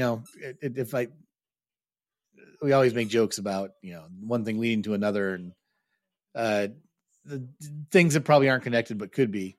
But like, I'm convinced that Eric got me into this band. And then I got a cheaply, crudely done tattoo done of some of the artwork off of I think 2 or 3. And then when I met my future wife years later, I noticed she had some tattoos on her wrists that were Black Heart Procession lyrics from the "I'll Be Your Lighthouse in the Storm" song. What is that? Sounds right, but don't put me on trial for lyrics. Okay, and anyhow, and I was like, oh my goodness, this girl's I've got a Black Heart Procession tattoo. She's got a couple of them. This is meant to be. There was many other reasons why my wife became my wife, but who knows? Maybe that was the needle that broke the camel's back over a decade later. Yeah. So anyhow, but my opinions on 3, back to 3. Yeah, on Ships of Gold, We Always Knew, and One Set at the Fire. I like those songs. And you're right, Eric, there's like this, like some drum loops or some actually like organ loops or something, but the looping on this album sounds very organic. It doesn't sound, it doesn't sound like Pro Tools. There's electronic programming happening, but it feels like it's from the earth. It's great. But yeah, after this album, this is, I think when we, right before Amor del Tropico came out, or right around that time is when we saw them live. I found my ticket, and it would have been Friday, October 11th. And you and I saw them, Steve, at Capitol Garage, where they played songs off the new album and old stuff, and pretty mind blowing. And then I had tickets to see him the next day in San Francisco with some people, and got in a car accident before I left Sacramento. Totaled my car on the way there. Most car accidents happen 4 miles from home. It's true. So I didn't see him that night, but I would see them at Great American Music Hall later. But yeah, that show at Capitol Garage was very special. You had the horse face, you had the mask, you had the saw, you had an opening band, Winfred EI, which was like cut from the same cloth as Black Heart Procession. It was just a special place at a Sacramento staple for concerts that for small bands that would go away very quickly after that. Yeah, it was a perfect place to see them. Yeah. Definitely. Yeah. And it did remind me, because I bought 7 inches at that show. And it was a time where physical media. Sorry, Mark. I know, clutching your pearls here, but physical media was like. I just did a sign of the cross, but go ahead. It was like a band would tour, and they would make a song or 2 songs for that tour, put it on like color vinyl, sell it for $8, and you would get a little memento. And it was nothing you could find on any other album. Nothing that would ever show up on the streams to this day. Something very special. And I do have like 2 or 3 of those from Black Heart Procession from those times following them on the road. And great songs, So. All right. To keep things moving here, let's talk about The Spell and then 6. Yep.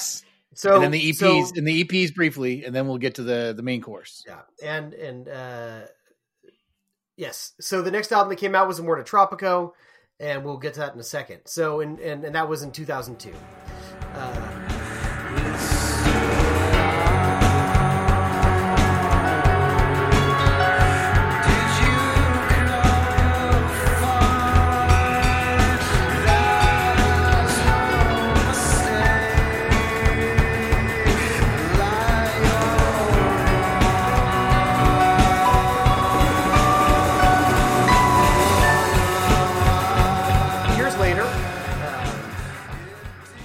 Released a little EP called In the Fish Tank. It was a split with a Swedish group called Solbakken. It showed Black Heart Procession jamming. Thank you. Black Heart Procession was jamming a little bit more. It wasn't just 2 guys in a studio. These were bands of people that were making kind of dark, sad songs, but letting it go a little bit more, and it would inform their music to come. That is a cool record. Specifically, the song called Things Go On Without Mistakes is this epic barn burner. Your Cave is a good song. I don't know if you guys have anything to say about In the Fish Tank, but that was a really cool, like, surprise release halfway in between albums. Oh, no, I love that EP. I remember being fully invested in that last track. I think it was called Mistakes or... Things Go On Without Mistakes, yeah. Oh, my God. Jesus Christ. That song is a journey, and that song is awesome. I love that song. Oh, yeah. So, cool stuff, and Black Heart acting like a full band on a record, which is cool to hear. Yeah, no, that EP's always been good. I've always liked it. I've always been impressed by it. It doesn't sound like a throwaway. Like, they brought out some great songwriting ideas that probably would have had a home on one of their albums. They didn't half-ass it because it was some kind of collaboration EP. I never listened to Solbakken, but when I listen to it, it sounds to me more like Black Heart Procession is in the driver's seat. That last song, though, is kind of proggy-ish. I mean, I could see... the way it builds and has some great percussion. Yeah, that Things Go On With Mistakes.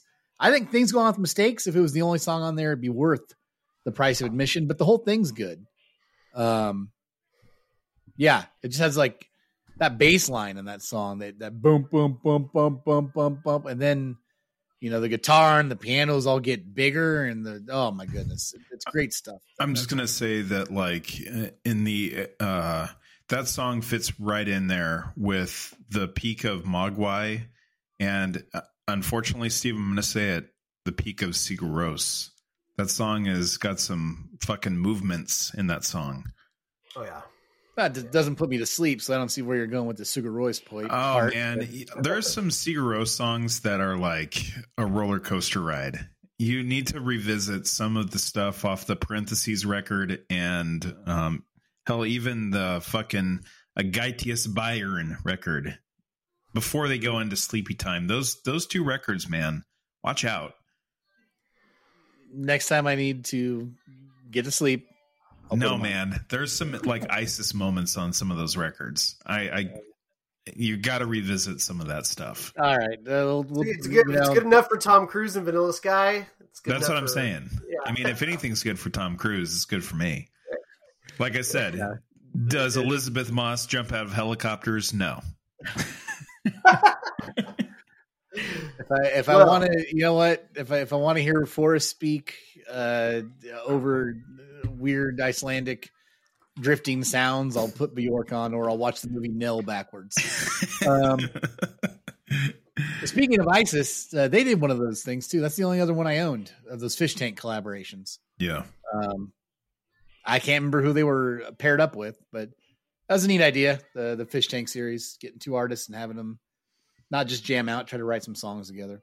I remember there was one and it was ICP and Sonic Youth. And it was, I was like, is this insane clown? I put it on. I was like, there's no way. And then, no, the song was called Dirty Magnets. Yeah. No, there was some other instrumental band called ICP, but anyways, you know, the majority of the record sales probably came from being mistaken for St. Clown Posse. Exactly. Oh man, which Joker card is this one? Oh, yeah. All right.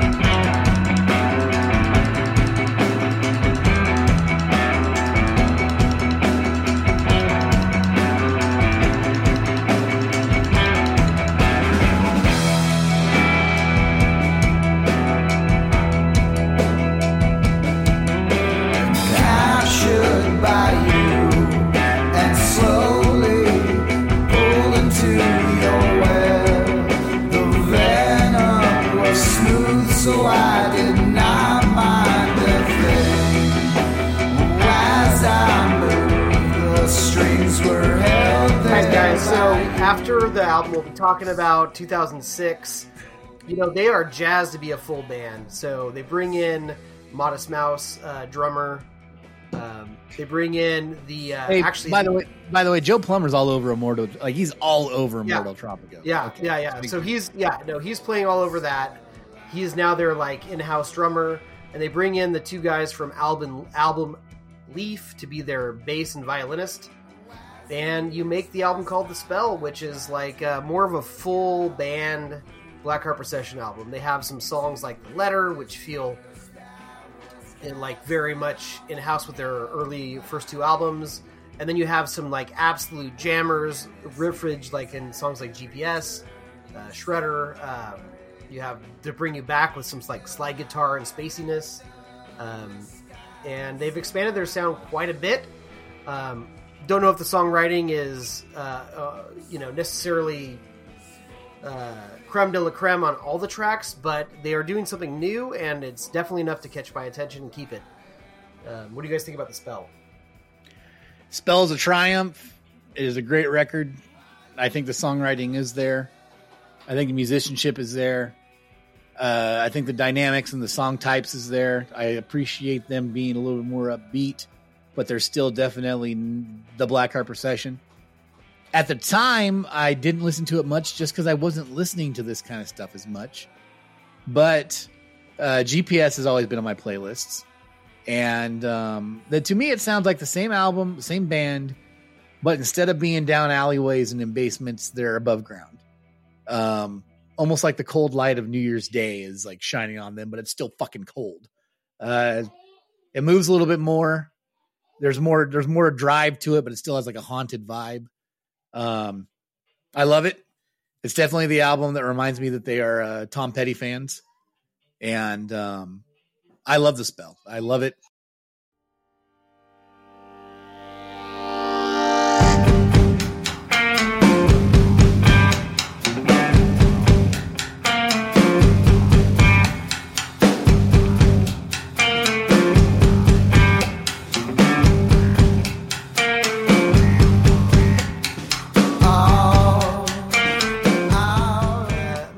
The Spell thoughts. So The Spell, it takes a lot of elements of what was working for Black Heart Procession on Amor del Tropico by having a more fully realized sound, more fleshed out, but adding in some, I wouldn't say Tim Burton elements, because that just sounds like clogs and spoons mixed with strings. But I do feel that there's an element of darkness. There's some really catchy songs off this particular record. What do we got here? We got, well, first off, the album cover. When I saw that thing come out, boobs are legal again, is what Paul Jenkins said. Right. So. Also, the color yellow. That's like the brightest color they've had in any of their damn thing. But not just words. That is a radio-friendly song. The song is spelled Tangled. Like it has some. Oh, I love those tracks. Yeah, the first three tracks are bangers, and it's a strong record. I mean, it's in contention for being one of their best. Absolutely. Absolutely, it really is. Places, even the Sad Bastard songs, though. Places is a good one. Yeah. To Bring You Back is a great song. That's the Letter. I like The Letter a lot. Letter is good. And that's why it might be in contention, is because as we will get into Amor del Tropico, it's 15 tracks, and sometimes it does tend to lag. But I feel The Spell says, "Hey, let's trim the fat." What do you say? It is their leanest album, I think. Pound for pound, it's their leanest one. Their tightest one. You're right. Yeah. My only detraction from this album is doesn't always have that sense of atmosphere, which is why we're coming to Black Heart Procession. And that's the point. I mean, I think that they did that on purpose, and that's and they were successful in that. Just and like what I think is it's just a different type of atmosphere. I think it's an atmospheric change. It's an altitude change, but I still think the atmosphere is there in my opinion. Well, speaking of atmosphere, they followed it up with what would become their final album. What was it, in 2009? And we have 6.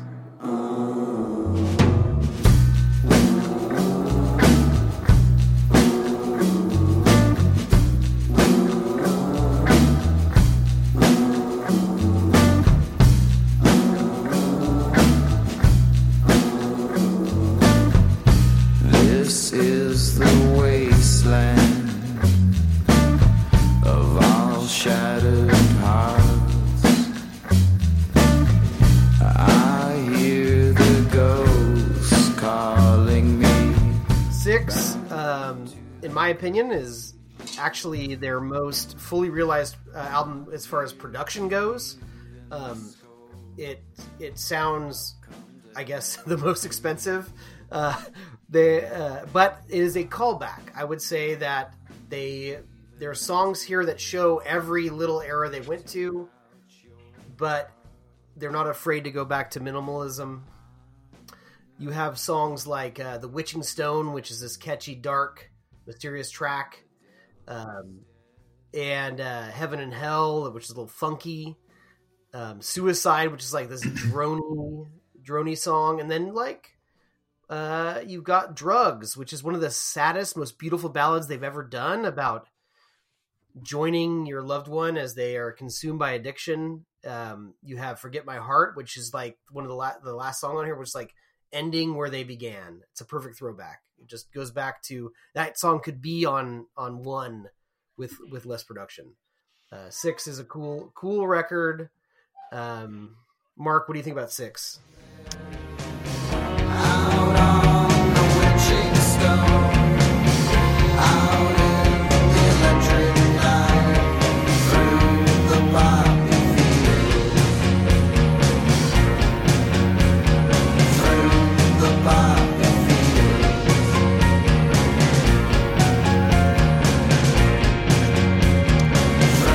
Yeah, Six is good. I mean, where I felt that they were dipping a little bit of their toe into kind of Tim Burton land, because I do think that this band does have a really good way of portraying atmosphere, which can be then perpetuated into kind of this cinematic experience.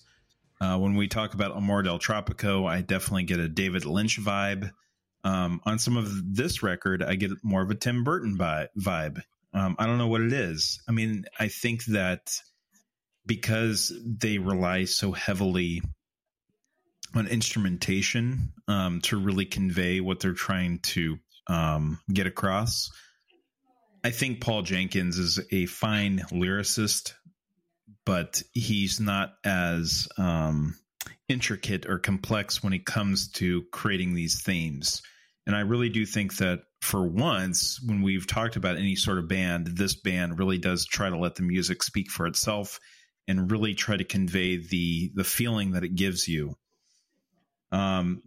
Witching Stone, great song. Rats, it has kind of this cinematic kind of feeling to it.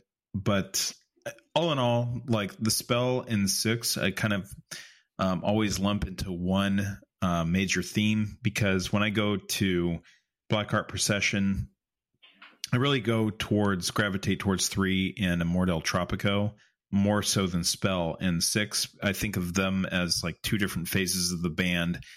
And even though this is their last record to date, I do think that they went out pretty strong.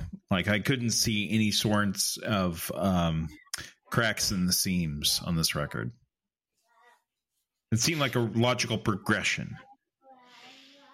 Procession? Yeah, this record sounds like a crystallization or a culmination of their various sounds to me. I think that you could see the band that did the first three albums, and you could hear the band that did the second three albums, and to me, that's actually that's how I look at this band. I look at it as 1, 2, and 3.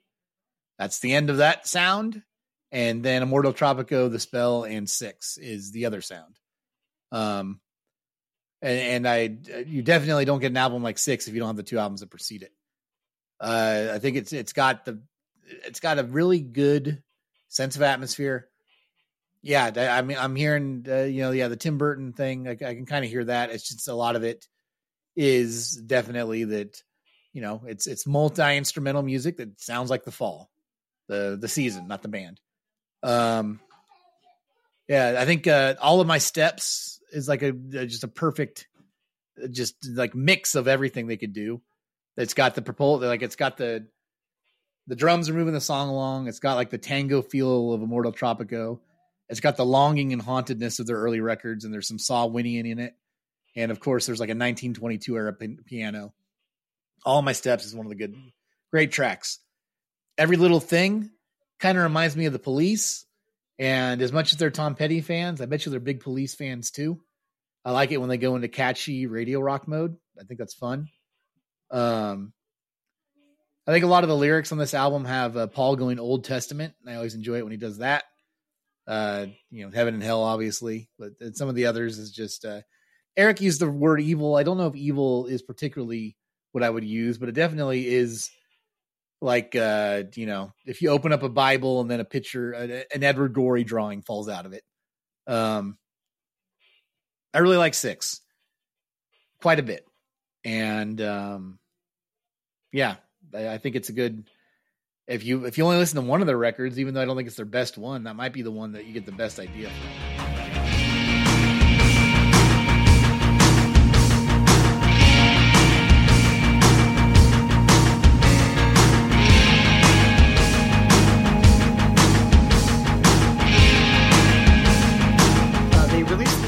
Blood Bunny, Black Rabbit, which would be their last release. And it would only have 2 new songs, specifically a song called Devotions, pretty cool, little funky Space Jam, and then a bunch of remixes. And they would call it amicably. There was an article in one of the San Diego art newspapers where they just said, like, hey, we've kind of taking this project as far as it can go. We love each other and we'll hope to make music together later. They called it. I don't know if you guys listened to that little EP at all. I've listened to all, I revisited all their EPs again, including that one. I think that their EPs have some of their, most of their EPs, that music is as good as what's going on in their main albums. Including the Black Bunny one. But I mean, what's the one with the white cover and the blurred out people and the animals? Oh yeah. That's much earlier, but that's the 3 songs EP. And that is some of their best music. And that one definitely falls into the post-war Baroque Tim Burton vibe. But it has the song Abouta, which is like a, like a sequel to Diamonds in Your Eyes. It's that one's a rocker.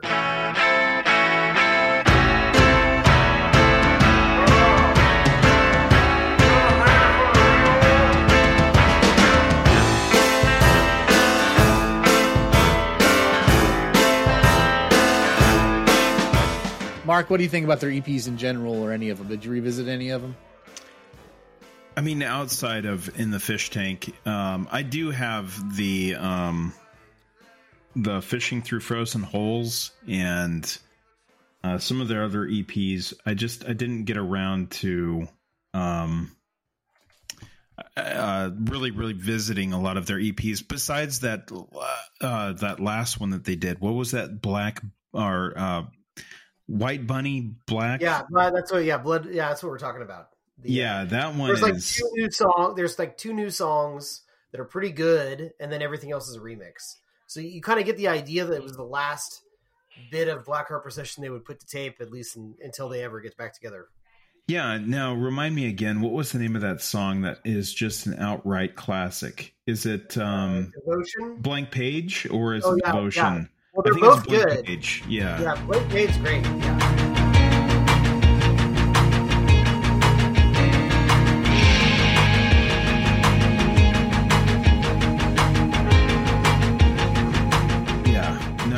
It's unfortunate because this band is really firing on a lot of creative cylinders for them to just hang it up, even though they probably weren't just getting rewarded financially for all of their efforts, which is unfortunate because they do really make some great songs, Well, you could say it's unfortunate, but I think that the density of their discography, the batting average is high enough to where, like, when you look at those 6 albums and all the EPs combined, there's a lot of great music there.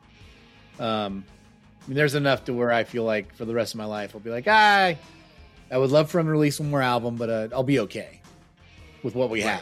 Right. What we got. Yeah. Yeah. And it was a window. It was a window of time that, I'll be honest, like, I went through some breakups during, you know, the early aughts, and Black Heart Procession was a perfect soundtrack to that. It, you know, yeah, well, I'll get it to on the track by track, but the closing track on the Amor del Tropico, that is that one was with me a couple of times when I was already a sobbing mess due to matters of the heart. Live. I think they are great live. I think the old version of them is great live. I think the more modern version of them, when they let their hair down and rocked more, was even better live. Eric, you already mentioned that we saw the oldest version or the older version of them around 3 at the Great American, at the 2002 in Capitol Garage. Yeah. Okay. So then the three of us drove down to see him in San Francisco in what, 2005? When was that? When do you guys think that was? 2002, 2003 ish, I think. Yeah, because that's when Amor del Tropico, I've only seen them twice, and that was when Amor del Tropico was their most current record. Did you see him twice for that album cycle? I did. The first time was impeccable. The second time, Paul got into the wine cellar before he came on stage. I remember that one. I could see that. Yeah, no, I love Paul. I like his whole vibe. I like he comes across. For one, I like his voice. I like his whole sad bastard. He's like sad but cool at the same time. But at the same time, he knows he's not cool. I like his look with the, you know, for many years it was like the greasy hair slicked back and wearing glasses indoors and the ruffled suit. Yeah, exactly. He's definitely, he actually is like if you cross Tom Waits with Nick Cave. Yeah. So we went to that Great American Music Hall show. And on the way down there, I don't know. This is a cosmic stupid thing, but I swear this is how it happened, folks. We were driving down there, and I started talking about how much I like the Tom Petty song, You Got Lucky. It didn't come on the radio. I was just talking about it. And it's like, I've always loved that video. It's a great song. You know it. If you hear it, You Got Lucky. It's one of their Tom Petty's best songs out of many good songs. And we were talking about it in the car, a bunch of record store nerds. And we see the band that night. And for the encore, they played that song. And this was before Setlist FM existed. There was no word of mouth telling me that song was part of their set.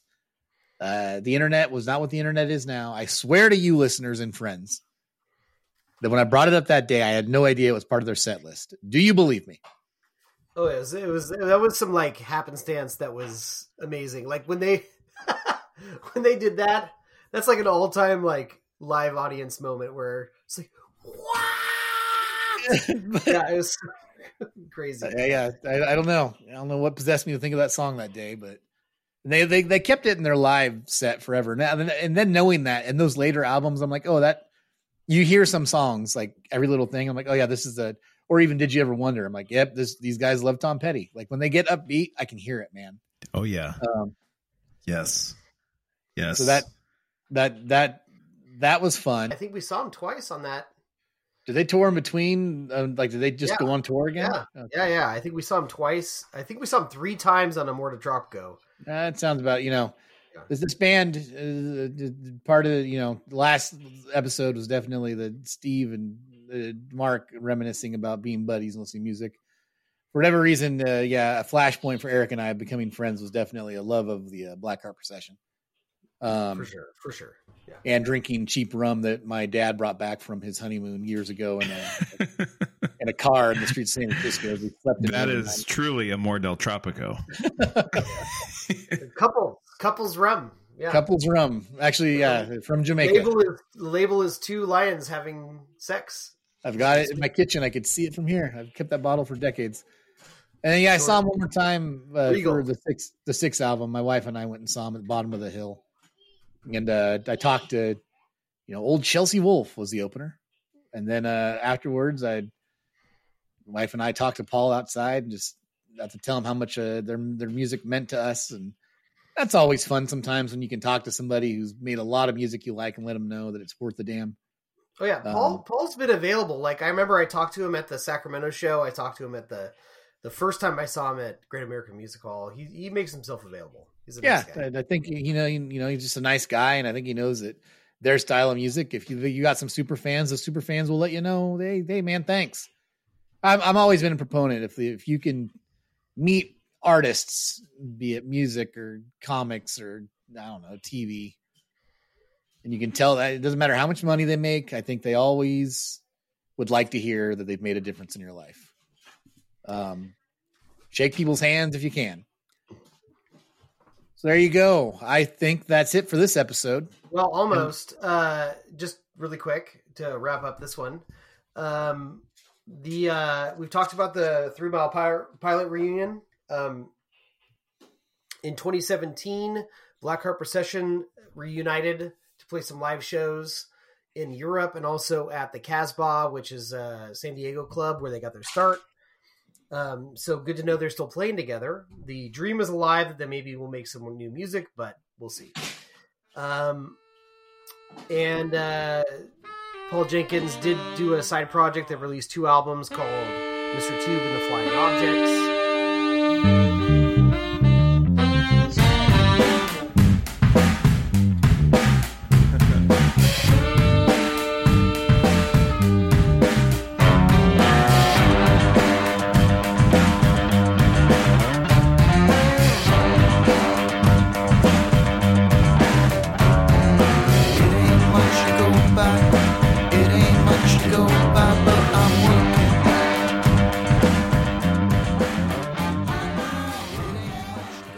Fun, funky band that sometimes like has some like mariachi infused stuff and just a general good time. Any thoughts on Mr. Cube? I'll go first. I didn't listen to all their stuff, but I liked what I heard. Definitely is the funner side of this band. And also, if you go Google it, they played some Black Heart Procession songs live a couple of times with a whole different spin on them. Nice. Yeah, Mr. Tube. It's a good one. It definitely has some mariachi horns on there. You could tell that Paul is it's his Pussifer record, if you will, if you want to equate it to our last record. But it's good. It's good. I think it's better. But yes, it is better. But yes, it is him not being so bleak. Yeah, and Paul stays busy. The drummer Joe Plummer made a solo album and asked Paul to sing on the songs, and he did. So there's that. You can find some YouTube videos of Paolo Zopoli, which is his like kind of pirate music, I guess. Also, Paul Jenkins is all over some Jay Mascis albums. Just keeping his foot in that kind of indie folk stuff. I haven't heard all that stuff, but I definitely he's the guy where I will hunt down everything he's sung on eventually. Right. But yeah, and just. Big part of our lives. Thank you guys for actually digging into this history a little bit more than I expected. I appreciate it. It means a lot to me. And, well, I knew there's history of the music here, but also, you know, when we were younger decades ago, this was a big friendship band for us. I think it was worth taking the time to go over all their stuff. And I think that, you know, this is one of the, they're not lesser known, but they're not as popular as, or maybe they are lesser known bands we've covered on the show. And I think that anybody should dig into this whole, everything we talked about tonight. I think it deserves everybody's time to dig into the, everything surrounding the main. And I lost my mind to lose my love. Yeah. So next episode, Eric is going to take us through track by track on Black Heart Procession's 4th record, which is titled Amor del Tropico. If you happen to subscribe to any of the streaming services, you should be able to find that. If not, YouTube is your friend. So prepare yourself for what we think about Amor del Tropico on our next episode of Pod Like a Hole. And as always, we hope that we brought you closer to a black heart. That's ko-fi/Pod Like a Hole.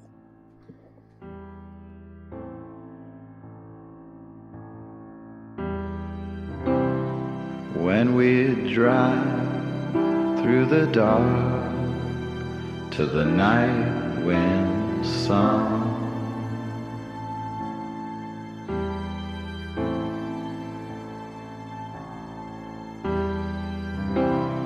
when I remember these times, I try not to cry.